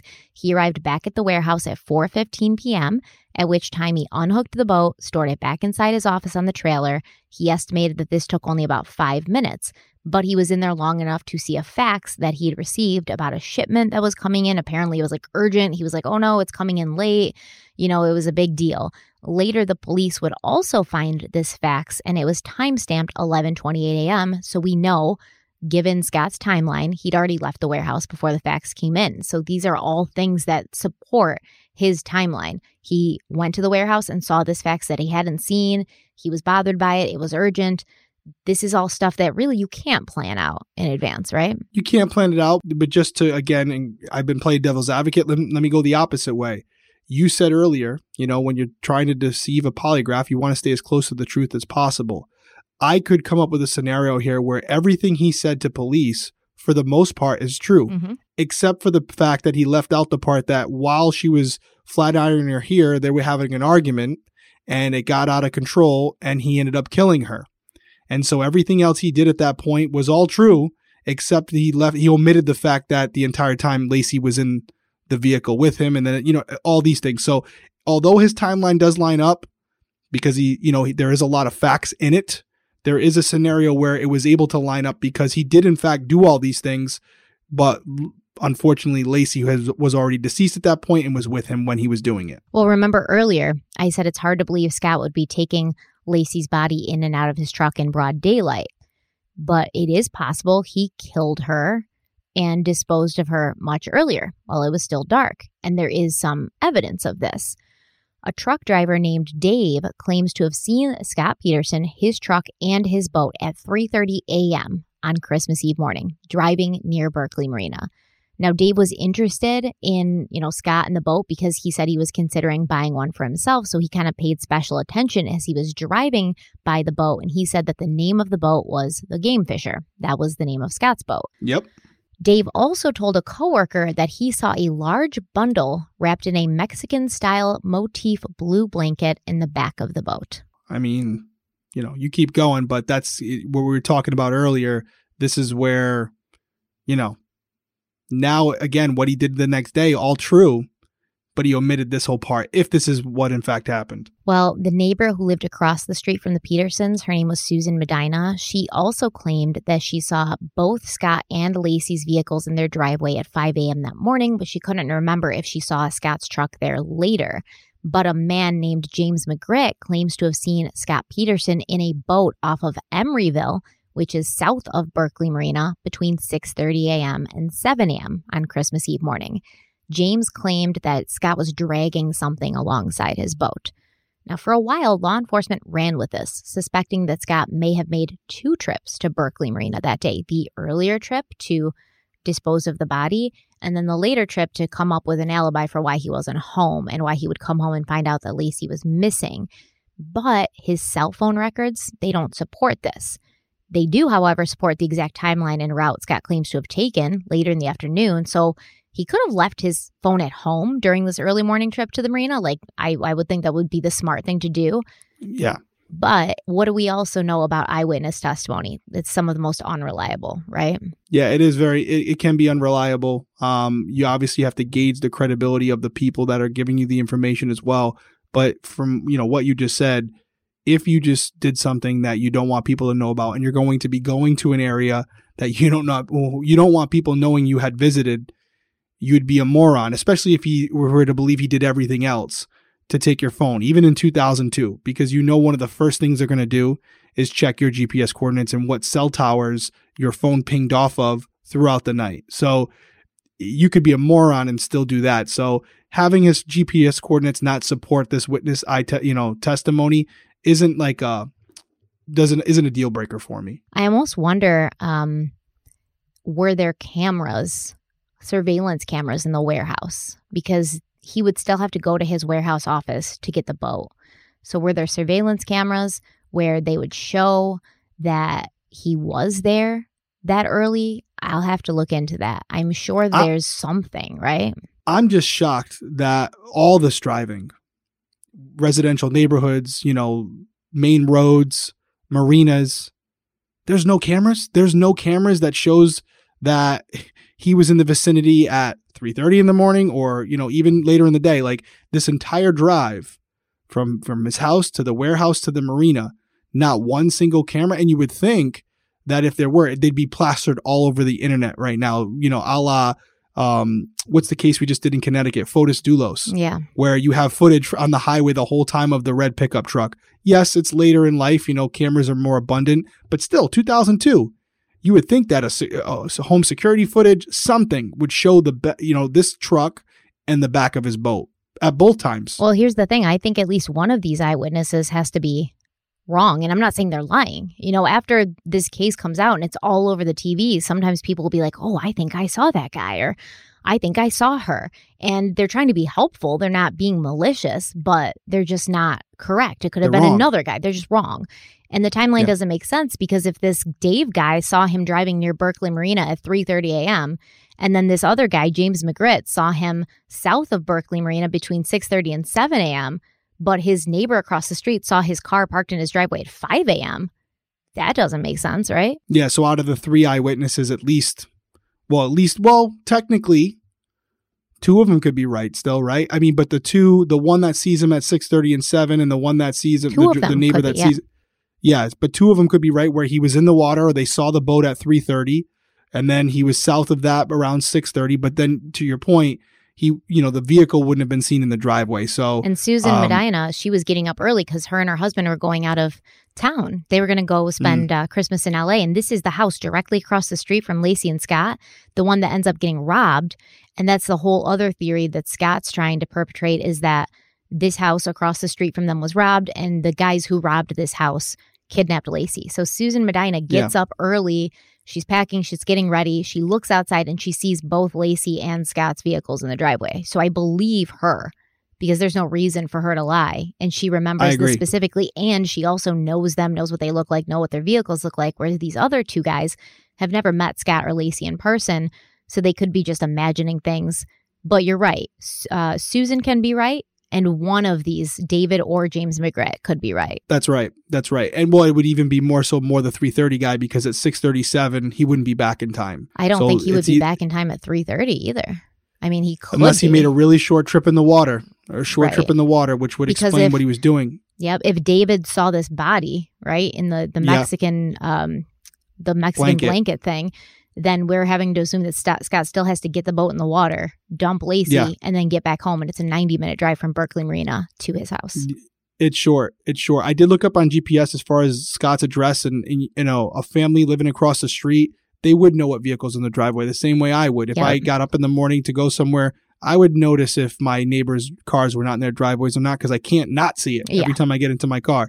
Um, so I tend to believe the neighbor, but I do think you make a great point where people want to be helpful. Sometimes they think they see things that they don't see. I would be interested in knowing if at that point, when this interview was given or when this witness statement came out, it had already been highly publicized. It was. What? Okay, so the so knowing that it was the game Fisher is not anything like compelling because anybody with a computer at that point would know. And once again, not saying that they're being malicious, but these are, you know, you sometimes you remember things that you don't even know you knew. You'll repeat a joke you heard and you'll think you came up with that joke and you're brilliant, only to find out that two weeks ago, when you're watching Comedy Central, you saw a stand up routine and a comedian said the joke. You thought it was funny. And then you say it two weeks later thinking it was your joke. So Yeah. I don't think anybody here was trying to be malicious, but Right. You can still, yeah, you can still not be malicious, but also be wrong. And Yes. you know, it's possible. yes. Let's take one last break before we continue, and then we are break less for the rest of the episode.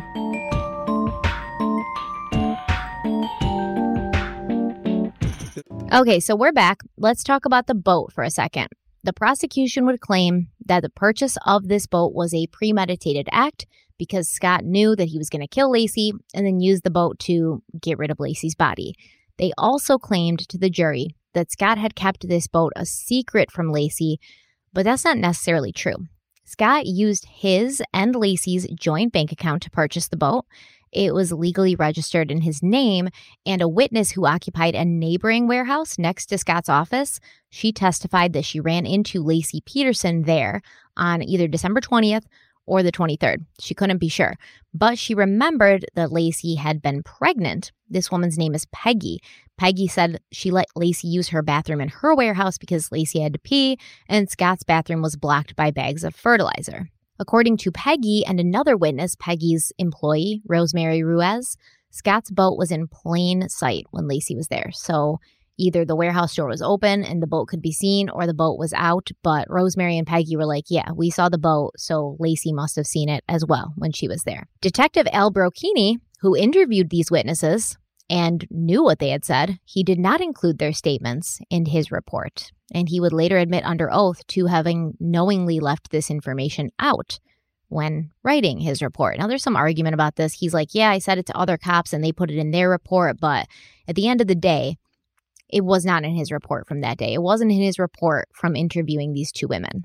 So the question is again, is this bad police work or is this purposeful on the part of Al Brocchini because these women saying that Laci was there at Scott's warehouse, that she saw the boat, that he wasn't trying to keep it a secret from her. It didn't support the narrative that Scott bought the secret boat with the the pure and sole intention of killing his wife and getting rid of her body with it. Yeah, we're we're taught from a very uh, early on in our careers that if it's not in the report, it didn't happen, and because that's ultimately what a judge or jury is going to see. So there's a couple scenarios here. Either again, he's just a bad detective and he's only putting in there certain things that he thinks are valuable, or it's worse, where we've talked about this numerous times over the past year where as a good detective you want to let the evidence tell the story not find the evidence that supports your theory. And you can have officers or detectives who have a theory about what happened or and believe it completely and they're only out there searching for evidence that supports what they believe that's the wrong way to do it um, there are times where I've had a person of interest in mind, and I'm certain I would put money on it that it was them. And I find one piece of evidence, two pieces of evidence, three pieces of evidence, and then the fourth piece of evidence completely rules them out. It's exculpatory, even though it fit the first three fit. And it's the most demoralizing thing ever because you know you got to start from square one again. But that's our job. That's what we're supposed to do. Because you will have situations where you're like, I think this is our guy and a lot of the factors will fit. But in order for it to be them, they all have to. For example, you can have a person who drove there, but if they if their DNA, if someone else's DNA is on the weapon, more than likely it was not them. You know, it's like you can't just omit certain things because they contradict what you believe. And that's worst case scenario here. That's what he did. He he purposely omitted those things. You're saying he already said he did, right? He kept those things out. I'm sure he didn't come out and say I lied on purpose, but oh, other officers put it in there. That's not what you're supposed to do. All officers write up their own reports, and that's how you corroborate the stories because all the reports of the different officers involved will line up. Um, so I have a problem with it. I don't like it, and I think that's why a lot of people have come to the conclusion on their own. You know, oh, maybe Scott is innocent. You know, like the, these officers had it out for him, and they what else don't we know? So not good. I don't know what his purpose for not doing this was, but at minimum, it's really shoddy police work. So according to Scott, he arrived back home between 4:30 and 4:45 p.m. He said Laci's car was in the driveway.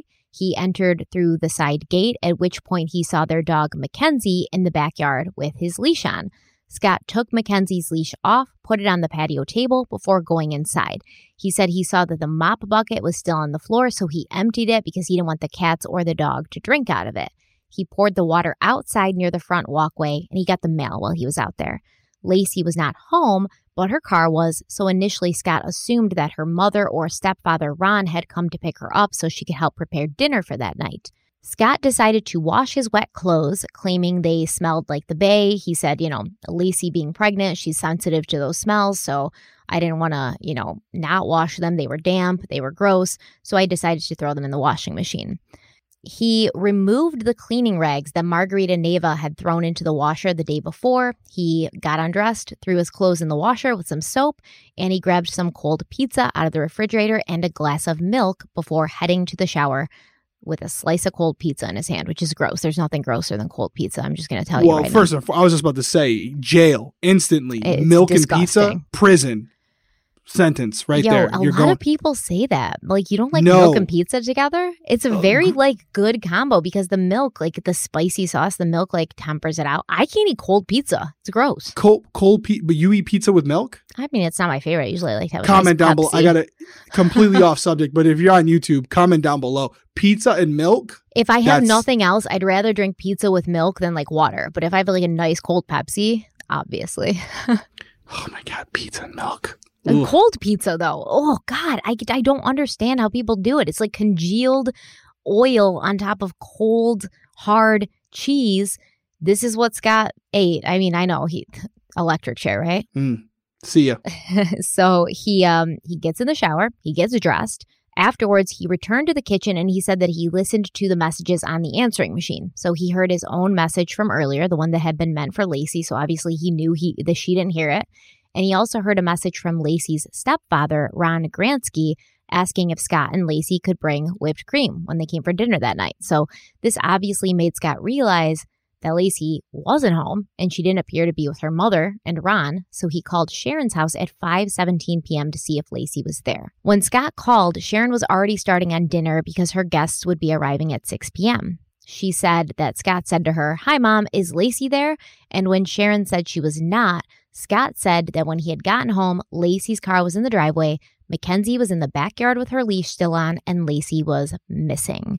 Looking back, Sharon wondered, why did Scott say Laci was missing? Why hadn't he said Laci wasn't home or I don't know where Laci is? Why did he choose to say missing. And I agree. That's Yeah, a weird that's thing to say. So That's maybe odd. he's not this evil genius, right? Because that's a Right, slip so up right there. A slip, yeah. Later, Sharon found out that Scott had done a variety of things before, you know, be between coming home and before calling her. You know, he showered, he washed his clothes, he ate some pizza, and she wondered, you know, why hadn't he realized something was wrong earlier? If Scott and Laci were supposed to be at Sharon's at six for dinner, and he gets home, you know, right around five, and Laci's not there, and she hasn't answered his calls, and she hasn't told him she's going to her mother's house, you know, early and to meet her there why did Scott wait so long before calling and notifying somebody? Yeah, and the other thing I have a problem with, and maybe it's because I don't know the whole story, but I know at my house, I mean, even if you assumed your wife was going over to cook the meal early, that means the dog would still be home. McKenzie would still be in the house more than likely, unless she brought it brought the dog with her, which I don't think she would to a dinner. So as soon as I get in the home, and I'm I'm, I'm basing this off how my house is laid out, but when I go into the kitchen, I can see my backyard. So if I'm looking for the dog, you know, my wife's not here, and then also my dog's not here. Oh, I the might dog's look there. What are you talking about? The dog's in the backyard with the leash on still. Yeah, he found her already. He found her as soon as he got home. That's what I'm saying. So to what what Sharon's saying, if he got out downstairs, he had the pizza, he sees the dog in the backyard with the leash still on. No, he saw not- the dog in the backyard as soon as he got home. That's what I'm saying. You That's said what I'm he saying. has So the pizza and then he sees the dog. I'm confused. well, if he's wherever it is, he gets home and he sees the dog in the backyard with a leash on. You're not going to go take a shower. You're not going to eat cold pizza. Do you get what I'm saying? You're not going to do that after that So I got the impression that McKenzie would often be in the backyard. With a leash on. So there are reports that McKenzie was known to like escape and be seen around the neighborhood with her leash on. Yeah. was there any was there any information that he c- tried calling Laci when he got home? Not when he got home. No. Okay. Do That's you think weird, that right? would be a That's weird. do you think that would be a common thing? You know, Yeah. hey, listen, Where are you? why is the dog in the backyard? Why are you not with a leash answering any of my calls? Yeah, where are you? I mean, unless know, they fought that morning and he was like, she's pissed at me and that's why she just left and she didn't tell No. me where she was and Hey, she he didn't needs say time to that, cool did he? No, he didn't. He didn't say that, did he? But That'd be maybe he didn't want to say that because he didn't want to make it look like He was a murderer. he was a murderer, right? Like he doesn't want to Probably a good admit to having fought with his wife Probably on the day reason. she goes missing, right? Yeah. No, so what I was getting at is if he comes home and he immediately sees the dog, I'm just going off most reasonable people. I don't think it's a normal thing to have your dog in the your your wife's nowhere to be found. Your dog is in the backyard with their leash still attached to them. It- the reason you don't do that is for common sense. The dog could choke on it. You don't Mm-hmm. you shouldn't for anybody out there, you don't leave your leash on a dog un, unattended because the dog could get caught on something Yeah. and you could strangle the dog. He could So- hang himself. Like it's bad. Right. So the minute I see that, I'm calling my wife again and I'm calling everyone around me. I'm not going to have a slice of cold pizza and milk. Take a shower not and gonna wash your clothes. I'm not going to take a shower. I'm not going to do the all that. messages. that is something that as a reasonable person I would see and it would raise a red flag for me and I would be immediately on high alert. And the last thing on my mind would be smelling like the bay for my pregnant wife, who I currently don't even know where she is. hmm So that to to you know everything you said about Sharon, the words he used, some of the things he did before calling her, completely agree. Completely agree. If he saw the dog immediately in the backyard, the first thing he should have done was call call Sharon, call Ron, call whoever, call Laci for that matter. And I personally find it odd that he decided to wash his clothes as soon as he got home because I mean, in my house, like we're not wa- we're not running a load of laundry unless there's a full load, right? I'm not just gonna put an outfit in the the washing machine and wash it because that's wasteful and it's just not productive. So why didn't he just throw them in the hamper and then when there was a full load, all the clothes would get washed? He made it sound like, oh no, the clothes smelled so bad, like Laci would notice as soon as she got home. Yeah, that's odd too. You know, that's odd too. And if you're not swimming in the water, there might be a sli- slight smell. Um, I've swum, you know, I've right. fished in the ocean. Put him in a plastic bag and leave him on the laundry room floor until you have like a full load. I think what you said was perfect. I mean, throw it in your laundry basket. hmm It's not gonna. It's you know, you, if you're in a room full of smoke, if you throw them in the, it's, it might make all your clothes smell like it. But to immediately come home and wash them out of the courtesy, uh, out of courtesy for your for your wife, when it doesn't seem like you're too concerned about what she thinks, that no, seems a little bit out of care character. where she is. So But- you're worried but- about like, oh, when she finally shows up, she's gonna be really happy I washed my clothes. And who the hell washes clothes and then goes and takes a shower? I don't know about you guys, but if I'm running the washer and I try to take a shower, my water temperature's all off depending on what the washing machine's doing. Like it'll get hot and then it'll get cold. I mean, I don't know if that's the case for them, but It's it's been the case with every house I've lived in. The water pressure changes. It's just annoying to take a shower when you're running a load laundry. Moral of the story from me in this small section, there's been a lot of things that could make sense as far as him being innocent. But this little section that you're covering right now is definitely bothering me. It my my my my spidey sense is going up because this is the aftermath. There's some things here that he might not be anticipating that he's trying to prepare for. He's starting to involve other people mm-hmm. in his in his story now. Mm-hmm. That's where it gets complicated because you can't control other people and, and, their thoughts and what they say. So you're kind of you have to be adaptable, and that's probably not what he's used to. So up to this point, if he did kill her, it was all planned, and now he's starting to include other people in the fold. And this is where mistakes can be made, and this is where people start to question your behavior. And that's what we're seeing here, as they should, because it does seem like this is very odd behavior if you are under the impression that your wife is with someone, you learn she isn't, and yet you're you're taking showers and eating pizza and and you say she's missing. She's missing. Yeah, she's missing the the Freudian slip there, mm-hmm. the word. But I, to me, it sounds so minimal, trivial. But dog in the backyard with a leash on it. I don't mind the dog being in the backyard, even though that's still a little odd for me. I wouldn't do that. Dog can get out or jump the fence, whatever. I'd want him inside or her inside. Um, but the leash being still attached, yeah, if I ever saw that, I'd be like, what, what, so I'm, I'm grabbing a gun. Something's not going, something's not right. Right. Especially because he knew she planned to take the dog for a walk earlier that day. Right. Right. And you would be on more in high alert because it is your pregnant wife. Mm, you know, you I think, say, you're, yeah. just, you're more concerned. Not if you're a narcissist, her. right? Yeah. Yeah. And again, we're kind of piecing pieces together here. You know, everything we've learned about Scott up to this point, he's a lot of things, but he doesn't seem like a caring husband. No. So for him to paint this narrative that he's now concerned about her or even just as concerned about her smelling clothes that, you know, she's not, she doesn't like. It just doesn't fit the person that we've learned about up to this point. So even though it might seem trivial that you're like, why are you guys still talking about these clothes and the fact that he wanted to wash them? Because for two episodes, we've been talking about how the guy is basically, besides being a cheater, he's an asshole like, to Laci yeah, he's very self-serving, and to think that he would come home and be like, "Oh, I want to make sure the house doesn't smell for her," that doesn't fit the guy that we've been hearing about. So that in and of itself doesn't incriminate him of murder, but it definitely doesn't line up with the person that we've kind of been developing this profile on as far as how he conducts himself, especially around Laci. Yeah, well, Sharon told Scott, you know, call Laci's friends, see if she's with one of them. You know, did anybody talk to her today? Ask your neighbors if they saw her. So then Sharon gets off the phone with Scott and she goes and tells her husband, Ron, Laci's missing. And Ron's like, calm down. You know, Laci's probably out shopping with friends. She's probably like doing something. But then Scott called back and he was like, okay, I talked to her friends. I talked to the neighbors. No one's seen her. No one's talked to her. Now, all these people he's calling, he does call a couple of people. They say that he called and they said he sounds panicked. He sounds alarmed. He sounds stressed out. Where's Laci? Is she with you? He sounds, you know, like alarmed, like a, a husband who can't find his pregnant wife would. So, you know, there's that. But he doesn't so. seem yeah. super alarmed with Sharon, though. Yeah. I mean, it, I'm not to beat a dead horse. It goes back to if he if this was premeditated, and you've watched any true crime documentaries, they're always analyzing these phone calls and you know your reaction and oh, he didn't seem very concerned.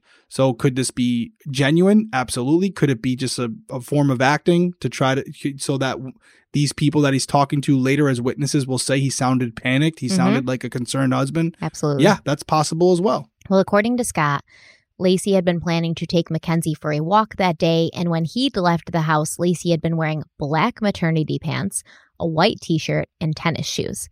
Laci's sister Amy recalled that at the time of Laci's disappearance, she had been trying to stay fit and she was conscious of the weight that she was gaining, which is sad. You're pregnant. Like, chill out, girl. You're gonna you're gonna get that body back. You don't have to like stress yourself out. But Laci would uh be physically active. She walked every single day or almost every day, and every Monday she went to yoga. Laci's friend Kristen Reed told police that Laci had stopped walking because she'd been having dizzy spells, but by the start of December 2002, Laci was walking regularly again.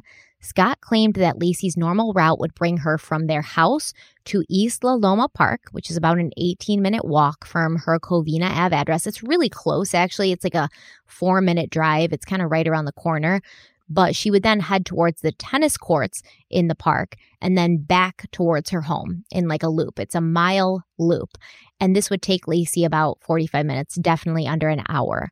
Sharon said that since Scott had found McKenzie with her leash on, she assumed it meant Laci had taken McKenzie for a walk and she had taken this route as she always did. But later, Sharon claimed that if she'd been thinking clearly, she would have realized that this didn't make any sense since it was freezing outside. It had rained that day, and the trail that Laci would take from her house to the park, it would have been muddy and wet and kind of treacherous. And, you know, for anybody, not not even just a pregnant woman. Let's go back to our timeline and find out what was happening in the Petersons' quiet neighborhood that morning after Scott left for his office. No less than 10 people have claimed to have seen Laci after Scott left. Between 9:45 and 10 a.m., Homer Maldonado and his wife Helen stopped by gas at the USA station at the corner of Miller Avenue and Camellia Way. This is right around the corner from Covina Ave. They claim they saw Laci and her dog in front of 211 Covina Avenue. Homer said the woman who he thought was Laci looked very pregnant and she seemed to be having trouble getting her dog under control. And from reports, we know that Laci always kept McKenzie on a leash because she did have trouble controlling him. Homer Maldonado claims that he looked in his rearview mirror and he saw Laci turn the corner and continue walking west on the north side of Miller Avenue. Homer reported this sighting to the tip line on January 1st, 2003, but Modesto PD never reached out to him, and he was not spoken to about his sighting until July of 2004 when he was interviewed by someone from the DA's office. A woman named Martha Aguilar also saw who she believed was Laci and McKenzie walking on La Loma Avenue around 10 a.m. Aguilar says that she is sure that she saw Laci because Laci lived just two blocks south from her and they went to the same doctor, so she would see her in the office sometimes. Martha also called the tip line, but no one ever reached out to her. She was never even interviewed by anyone from the Modesto PD or the DA's office. Again, around 10 a.m., a man named Tony Freitas was driving his delivery route northwest of La Loma Avenue when he saw Laci and McKenzie near the intersection of La Loma Avenue. He called the tip line on December 30th, and the woman who took his call said that he would be contacted by a detective, but the Modesto PD never reached out to him. Other neighbors saw Laci dressed in a white shirt and black pants walking McKenzie in the park around 10 a.m. Between 10 and 10:30, Vivian and Bill Mitchell, who lived on Buena Vista Avenue about 10 blocks from Laci's house, they claimed they saw Laci and McKenzie walking by. At 10:18 a.m., Lacey's neighbor, Karen Servas, was backing out of her driveway when she saw McKenzie standing in the street in front of her house with his leash on. At the trial, Karen would testify that she often saw McKenzie running loose with his leash on. So, you know, she wasn't like, oh, what's going on here? This is a red flag. It was kind of normal for her to see this. Karen took McKenzie's leash and led him back to the Peterson home, but she found the gate to the front door was locked. She claims at this point she heard something in the backyard and she assumed it was Laci, so she walked McKenzie to the driveway to find the side gate that went into the backyard. It had been left wide open. She walked through the gate all the way to the end of the pool, but no one was there. And at this point, Karen realized that the sounds she'd been hearing were coming from Laci's neighbor's yard. So she left McKenzie in the backyard and she closed the gate behind her so that he couldn't escape again. Karen says she did not see anyone in the backyard. She didn't notice anyone in the house. She didn't really notice anything out of the ordinary, but she did notice that as she was walking away, there was like this wet dirt on her hands from McKenzie's leash. And she said the dirt seemed to have grass clippings and leaf clippings in it. Okay, so let's break down that real quick because I know you have more of a timeline to go through, and I, I have a lot I'm writing here. Mm-hmm. So I want to get to a couple things. You had mentioned a woman earlier in this episode that was also pregnant walking in the area. I, I can't remember her name, but this the some people believe that this was the the woman that everyone was seeing. Do we know what kind of dog she had and what kind of breed McKenzie was? So McKenzie was a golden retriever, and it's Okay. very funny because you remember that A and E series about Laci Peterson. Yes. I didn't Uh, watch I think it, it was called like it. Truth and Lies or something. But Detective Al Brocchini was featured prominently in in this series, and he says, um, "We have located another pregnant woman in the neighborhood who also has a golden retriever, and we believe that everyone was seeing this woman and not Laci." But the thing What is, is- so the same breed. not the same breed though. This woman does not have a golden retriever. She is a, a okay, so he was just bol- he was making it up. well, allegedly, Hmm. because there's no other Okay. pregnant woman that was walking around Laci's neighborhood that With a had a, dog. golden retriever. I mean, Right. this other woman did have a dog, but it's not a golden retriever. So, you know, everything you're saying right now there's multiple people. The one that's the most compelling for me is the person who actually personally knows Laci from the doctor's appointments. The other Mhm. people I can see it being them being mistaken, but the person who says no, I, I not only did I see Laci, but I know who Laci is. hmm So it's not a matter of me thinking I might have seen a woman who looks like the girl that I keep seeing on TV. No, this is a woman that I knew before this, and it was definitely her. So I again, this is this is interesting because this puts her still alive at around 10 10:30 and you know, if you're trying to paint a narrative of how Scott could have done this, he's already gone. He's gone, He's and we know he is because he checked his voicemail at 10.06, and right. the GPS put him not at the house. So we, Right, we would so- call that reasonable doubt, right? Right, right. So if he's if he's where his phone says he is, which you would have to believe he was, and there's definitive proof that she was still alive at that time, you know, don't need us to put together the pieces for you. It's not possible for her to already be dead first and foremost, or for him to be responsible for her death after that. Um, the McKenzie thing with the dog with the leash in the backyard that explains that, but I still have a question where it. Let's take it from the angle that these people are wrong right? These people are wrong, and the person they thought they saw, they didn't. Okay. Or So it's then it's possible that they had the time wrong, or it's possible it was even another day, right? That they saw Right. her walking and they thought it was the 23rd or the 24th. we talk about witnesses and being them being wrong just about the boat with Mhm. Scott. yeah. They could be wrong here too, where they Mhm. thought they saw Laci. They're trying to do the right thing. They're wrong. But there's one person that you're talking about here, Karen. She's not going to mistake the idea that she saw McKenzie and that she took that dog and put it in the backyard. That's not, that's something that was physically done. So she's Yeah. definitely not wrong. She definitely is not mistaken. It wasn't the wrong dog. So at some point, McKenzie left the yard or was on its on his own and was walking around and had in areas that were muddy, grassy, whatever. hmm How'd that happen? Well, How'd I mean, happen? one explanation could be Laci was, you know, kidnapped, whatever. Another one could be Scott let the dog out before he left. Scott wanted to look reason. like she got kidnapped. Yeah. Exactly. So they can be easily explained either way. He could if he if he put Laci in the back of his truck, it wouldn't take much to leave the door open and say, "Go ahead, boy. Go ahead. Take off." Mhm. And he's already known to run the area. So the dog's going to take off like a bat out of hell. and he knows that someone's going to find the dog walking around with its leash and it would support a narrative that she was attacked during her walk. That I mean again, it's not too far fetched. So he- maybe not realizing it, Karen became part of a premeditated narrative that Scott had created. Yeah. Just something to think about. Well, at around 10:30 a.m., Laci's neighbors across the street, the Medinas, they were getting ready to go out of town for the holidays. They would return on December 26th to find their home had been the target of a break-in. At 10:30 a.m., Amy Krigbaum was woken up by the sound of dogs barking. She knew both of the dogs involved in the barking incident. She said one was Sage and the other was Laci's dog, McKenzie. Now, Amy claimed Sage was a barker. Sage barked a lot, but he usually did not trigger McKenzie to bark. Between 10:30 and 10:50 a.m., the Petersons' mailman, Russell Graybill, arrived. He claimed when he got there, the side gate was wide open. Now, remember, this is after Karen's putting McKenzie back into the backyard. But Right. he also claims the Petersons' dog McKenzie did not bark at him, which was out of the ordinary because if McKenzie was out when Russell showed up, he always barked at him. Now, the memory of Russell Graybill does contrast with the testimony of Karen Servas, who remembered putting McKenzie in the backyard around 10:20 a.m. before closing the gate behind her. But Russell Graybill claimed the gate was open and McKenzie was not there, or he would have barked or come like running out, right? And this is normal because even if the mailman walks up and the gate's open, McKenzie's going to come running out. Um, I mean, I have three little dogs, and it doesn't matter. They'll run at you. They don't care. Scott's lawyers have argued that this is because Karen Servas did put McKenzie in the backyard, but then Laci, who was still alive at this point, then took McKenzie for a walk after Karen put him back in the backyard. And this proved that she was alive after Scott Peterson left the house that morning.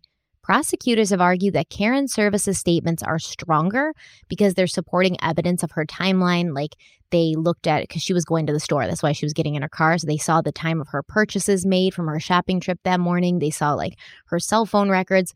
So they say that this is better testimony from Karen because we have like evidence evidence that backs up her timeline. Whereas with Russell Graybill, maybe he was there on a different day and he saw this. Maybe he didn't remember correctly, etc. I mean, I wouldn't even go that far. You know, again, I, I'm just I'm only hearing what you're telling me, but Karen saying that between, you know, it was around 1020 that she put McKenzie in the backyard. Right. Where this this mailman uh, Russell is saying it was between 1030 and 1050 that he showed up and the gate was open. Yes. One of their times could be off. I mean, Mhm. they might have just missed each other. It could be simple as Karen's time he- was not off because she went right to the store after that, and they have like her purchases. Russell So- could could have been there earlier, or later. Yeah. could have been there at 1015 right, Right. before. I mean, they literally could have just missed each other where it would might have been like so close that he's not check. I- I'm assuming he didn't check his watch the minute he opened, you know, saw the gate. Maybe he did, you know, but if he didn't and he's just appro- again, the fact that he's approximating that it's between 1030 and 1050 tells me he's not sure. Yeah. And so he could have easily gotten there moments before Karen got there with the dog. And that would also explain, again, if we're under the theory that Scott let McKenzie go freely, he didn't just walk out in the middle of the road and so go, You're free. He would have put him in the backyard. You're free. He would have he would have he would have put him in the backyard, and open opened the the gate, Mhm. left it open, and then said, Hey, do you, buddy? Run, and- and. McKenzie, run. Yeah, exactly. And so Go you know, find that girl dog. Go find that sage dog you've been you've been barking at over the fence. it, my point, it would have been a lot more subtle for for Scott. Oh, for he would have done something where if someone was walking by, they would have seen McKenzie run out of the backyard because the gate was left yeah, open. not Scott just like throwing her leash and right. yeah. Right. So it would have been a lot more subtle. So I do think you could be looking at a classic case of people are trying to give you timestamps, but unless you're like a police officer or someone whose job revolves around specific times, you may be off by 15 or 20 minutes. And unfortunately, in this particular case, that fit 10 or 15 minute window is extremely important. Yeah, but don't you think difference between if you both being right or wrong. Don't you think if the prosecutor wanted to prove or disprove Russell's statement, they could have gotten his cell phone GPS records and been like, when were you in the, you know, Covina Avenue area? Like, what time of the morning were you there? Like, so much was, so much should have been done to verify or not verify that wasn't done. And now you have he said, she said, which helps nobody, right? Yeah, the thing about the pinging of the phones is it wouldn't ping every second. So like it Right. would show them like and it also wouldn't show them the exact spot where they were, so it would show them bouncing off a specific tower, but that could be a sm- an area 2 300 yards, 400 yards, I don't know the science behind it, but it could be a large area where it would just show, "Hey, his phone was in this area at that time."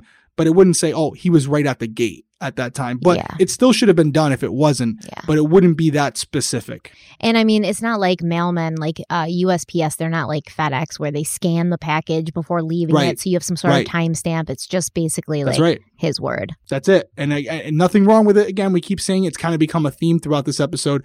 He, his heart's in the right place, but he could definitely be off. And it's I've been so many times where you think you're, oh, yep, it was definitely 1030. Mm-hmm. And then you have camera footage saying, hey, J- Joe, I'm seeing you here at 1005. Yeah. Oh, man, was it that early? Really? Yeah, right. Yeah. Wow, I was way off. Sorry about that. And he You know, never but- gives like a reason for why he thinks that. He wasn't like, yeah, I was listening to my favorite morning show, which is on at this time. So I know that it was closer to this time. Like he never really gives a reason to support why he believes it was that time. Just like that's usually the time I would be at this part of my route. So that's why I think it was this time. Yeah, I'm, I'm I I am leaning towards the idea that Russell's time was off.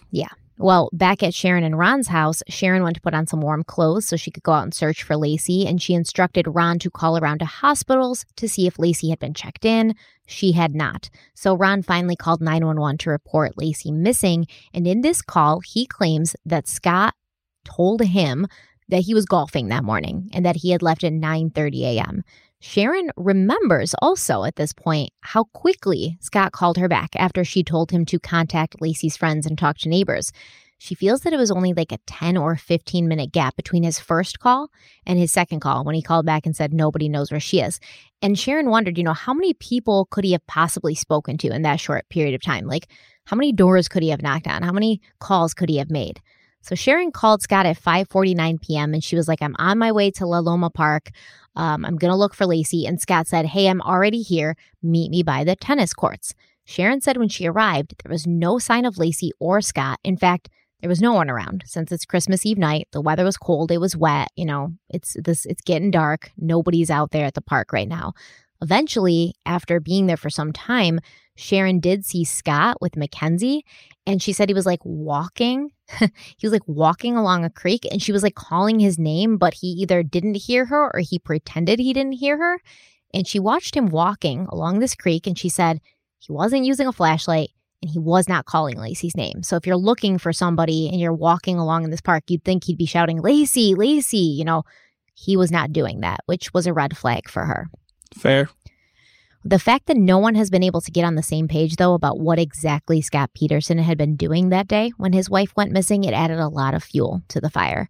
Ron Grantski had told that 911 operator that Scott had been golfing, and others testified that Scott had also told them he would be golfing, and this made it look like he lied and he had something to hide. According to Scott's appeal, he never lied about fishing that day. He had called Laci on his way home earlier and he told her, you know, hey, hon, I'm leaving Berkeley Marina.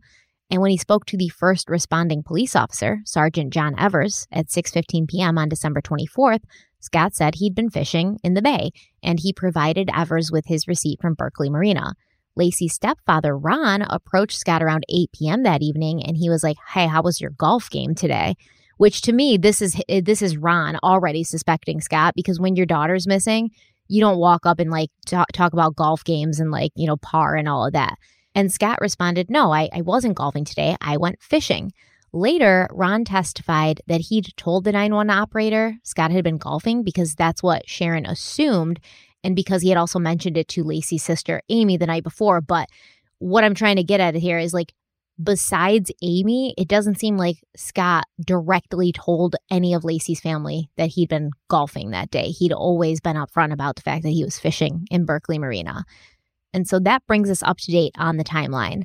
And in the next part of the series, we're going to go into the aftermath. We're going to talk about Scott's behavior in the days and weeks and months after his pregnant wife vanished. We're going to talk about his interviews with police, his interviews with the media. We're going to talk about the investigation that happened, what they found, what they didn't find. And we're going to talk about his girlfriend, Amber, playing double agent once she, you know, began to put two and two together and decided that she needed to be on the right side of history when it came to Scott Peterson, his lies, and his double life. And Amber basically, I think it was not long after Laci went missing, December 30th, I believe, she called Modesto police and she was like, listen, I am dating Scott Peterson. He lied about being married. Now his wife's missing. I think he did something to her. Let's get him. You know, and they started recording Amber's calls with Scott, which are disgusting in in the wake of you know the fact that his wife, his pregnant wife, was missing. And uh, yeah, there's a lot more to talk about still, guys. So yeah, it's it's in, it's interesting. You know, it's uh, not to regurgitate everything because we did. We were over two hours at this point. Um, my main takeaway is it sounds like sounds like what what where Scott was, his, you know, his his whereabouts, all those things might be accurate. But my question in my head is, was his plan to play golf the next day, and that changed because of whatever events occurred that night or the next morning. You know, because why did he get the fishing in, license if he wasn't going to go fishing either of those days, right? I mean, well, a fishing have, license is good for the year. No, he only he had a two day fishing license, December twenty third, oh. December twenty fourth. Okay, that's interesting. Ah, I don't know. I don't know. Again, we could be looking at a situation where you know, sometimes I, I'm operating under the assumption that like he didn't plan on killing her and this was something that happened like a crime of passion and then he had to come up with all the, that's when people usually get caught, right? Mm-hmm. But if we're operating under the assumption that this was something he had been planning for weeks, then all those questions, like the one you just asked, they all make sense, right? They all make sense. The boat, the purchasing of the fishing license, the dog, all these things, if that's the theory you're going under, you can apply most of this to that theory. Um, but very interesting stuff. Real quick, just Let to me ask you a us. question though, as a man. Hit me. Okay. Hit me as a man. And I want me. you to answer honestly. I'm not going to judge you because I don't even You judge him. You I know. I, I don't even judge him for this, but a lot of people do. Okay. You are Scott Peterson. You're, you're Scott or someone like him. Your wife's pregnant. It's Christmas Eve. You don't have kids right now. Do you leave your wife on Christmas Eve to go fishing or go golfing? Like, is that something that you would find to be acceptable? I mean, I guess it depends on your dynamic with your wife. Yeah, I, I- would do it. You know, if it's Yeah. early in the morning or whatever, it's like, hey, babe, you know, you're gonna go do what you got to do with your parents. You got things you want to do. plans, yeah. I, I'm dying to get my new boat on the water. It's killing me. I really want to get out there and just try it out for a couple hours. I'm not to spend all day on the boat. So, you know, as long as you're cool with it, I'm going to go out there because I really want to. You Yeah, know, I think it's I different that. if you have kids, right? Because you want to be more family time. It's Christmas Eve. You want to spend time with the kids. But if you're if it's just you and your wife and she's going to make Right. gingerbread and she's got all these plans, I don't think there's anything wrong with going out and ha- doing What are you something going to do? Help you her make enjoy. the gingerbread? Gingerbread? yeah, I mean, More than I'm not that guy. And, oh, you know, let me help you bake. I'm not going to do that. So it's like, hey, if you're, you're, gonna, freaking baking, bake if I say you're gonna bake, man. eh, you know, but it, yeah, if, if she said to me, I'm going to make gingerbread, I might be like, perfect. I'm going to go take the boat out for a couple hours because I want to see how the mo. You let me know how that gingerbread goes. um, quickly about the uh, speak pipes, we have said we're going to include them. We listened to all the speak pipes regarding this episode. really we good didn't stuff. include Yeah. really good stuff. We're actually have an Excel sheet going right now. It's it, so it allows us to see it both the transcription and to listen to it. And Uh, I want to most of- mention before Derek Go ahead. continues that those first like couple of, you know, I have 10, 15 minutes of this episode where we are addressing did Scott want to be a father? Uh, was he, you know, having multiple affairs? A lot of those questions came directly from your speak pipes. And that's Yes. why I made sure to include it because, like I said, we are solving this together. So I wanted to answer your questions and uh, we're getting a lot of good stuff. Yeah, you nailed it. You we we did incorporate a lot of what you guys were. Most of what you had was questions. hmm So we incorporated, and I will say this: a lot of the speak pipes transitioned from, not to go down this rabbit hole, but from Laci to Gabby Petito. Yeah. That was the, uh, some of the stuff I was seeing too in DMs and stuff like that. So um, we incorporated it. A lot of the narrative, the way it was scripted by Stephanie, was based on your questions. The final thing, and for those of you who can't see it because you're listening on audio, um, Stephanie is rocking an undercover pineapple shirt right now. I'm jealous. I don't have mine yet. I love it. I, I texted him yesterday. I'm like, did you get your your merch yet? And he's like, no. Did you get yours? And Nope. I'm like, I don't know, but my my USPS like email says I'm about to. And then it came What's today. the verdict? I love it. I love it. It's so soft. I love the color. Bella walked up to me when I was getting ready to come down and record, and she's like, "I want a pineapple shirt." And then she was like, "Who's that?" And I was like, "That's me and Derek." And she now she like keeps pointing, and she goes, "That's mommy. That's Derek. It's adorable." So uh, I probably have to get her one now. Told you. Yeah. It's a hit. I know it's a hit. Hit Kids us up, Toys it, R. Us. It's kind of you know, we'll mm, just for Get some plushies, mon- right? Get some little pineapple know. plushies. I was looking at that. They're expensive. I told I you about that. I was looking at We can sew them ourselves. we could, yeah, just add it to the list of things. If you guys want to check it out, you can go on right now. There's the t-shirts that like Stephanie's wearing. There's hooded sweatshirts. You have the the Crime Weekly logo. You have mugs for both the Crime Weekly logo and the undercover pineapple. We also added uh, um, Water water, bottle? bottles, like Mhm. stainless steel travel They're water so bottles, nice. which I use. I use them all the time. That's why I kind of like them on there. Um, really convenient. So if you want to check that out, you can see the link right here. It's crimeweeklypodcast.com slash shop. Check it out. Support the channel. We really appreciate it. Anything else before you close us out? I mean, No. this is a long one. I know it was a long one, so I'm going to let you guys go on with your life. I'm going to let Derek go on with his life because he's going to be up till five o'clock in the morning, and Facts. I'm, I'm going to go to bed. We'll see you guys next week. See you guys. Bye. Bye.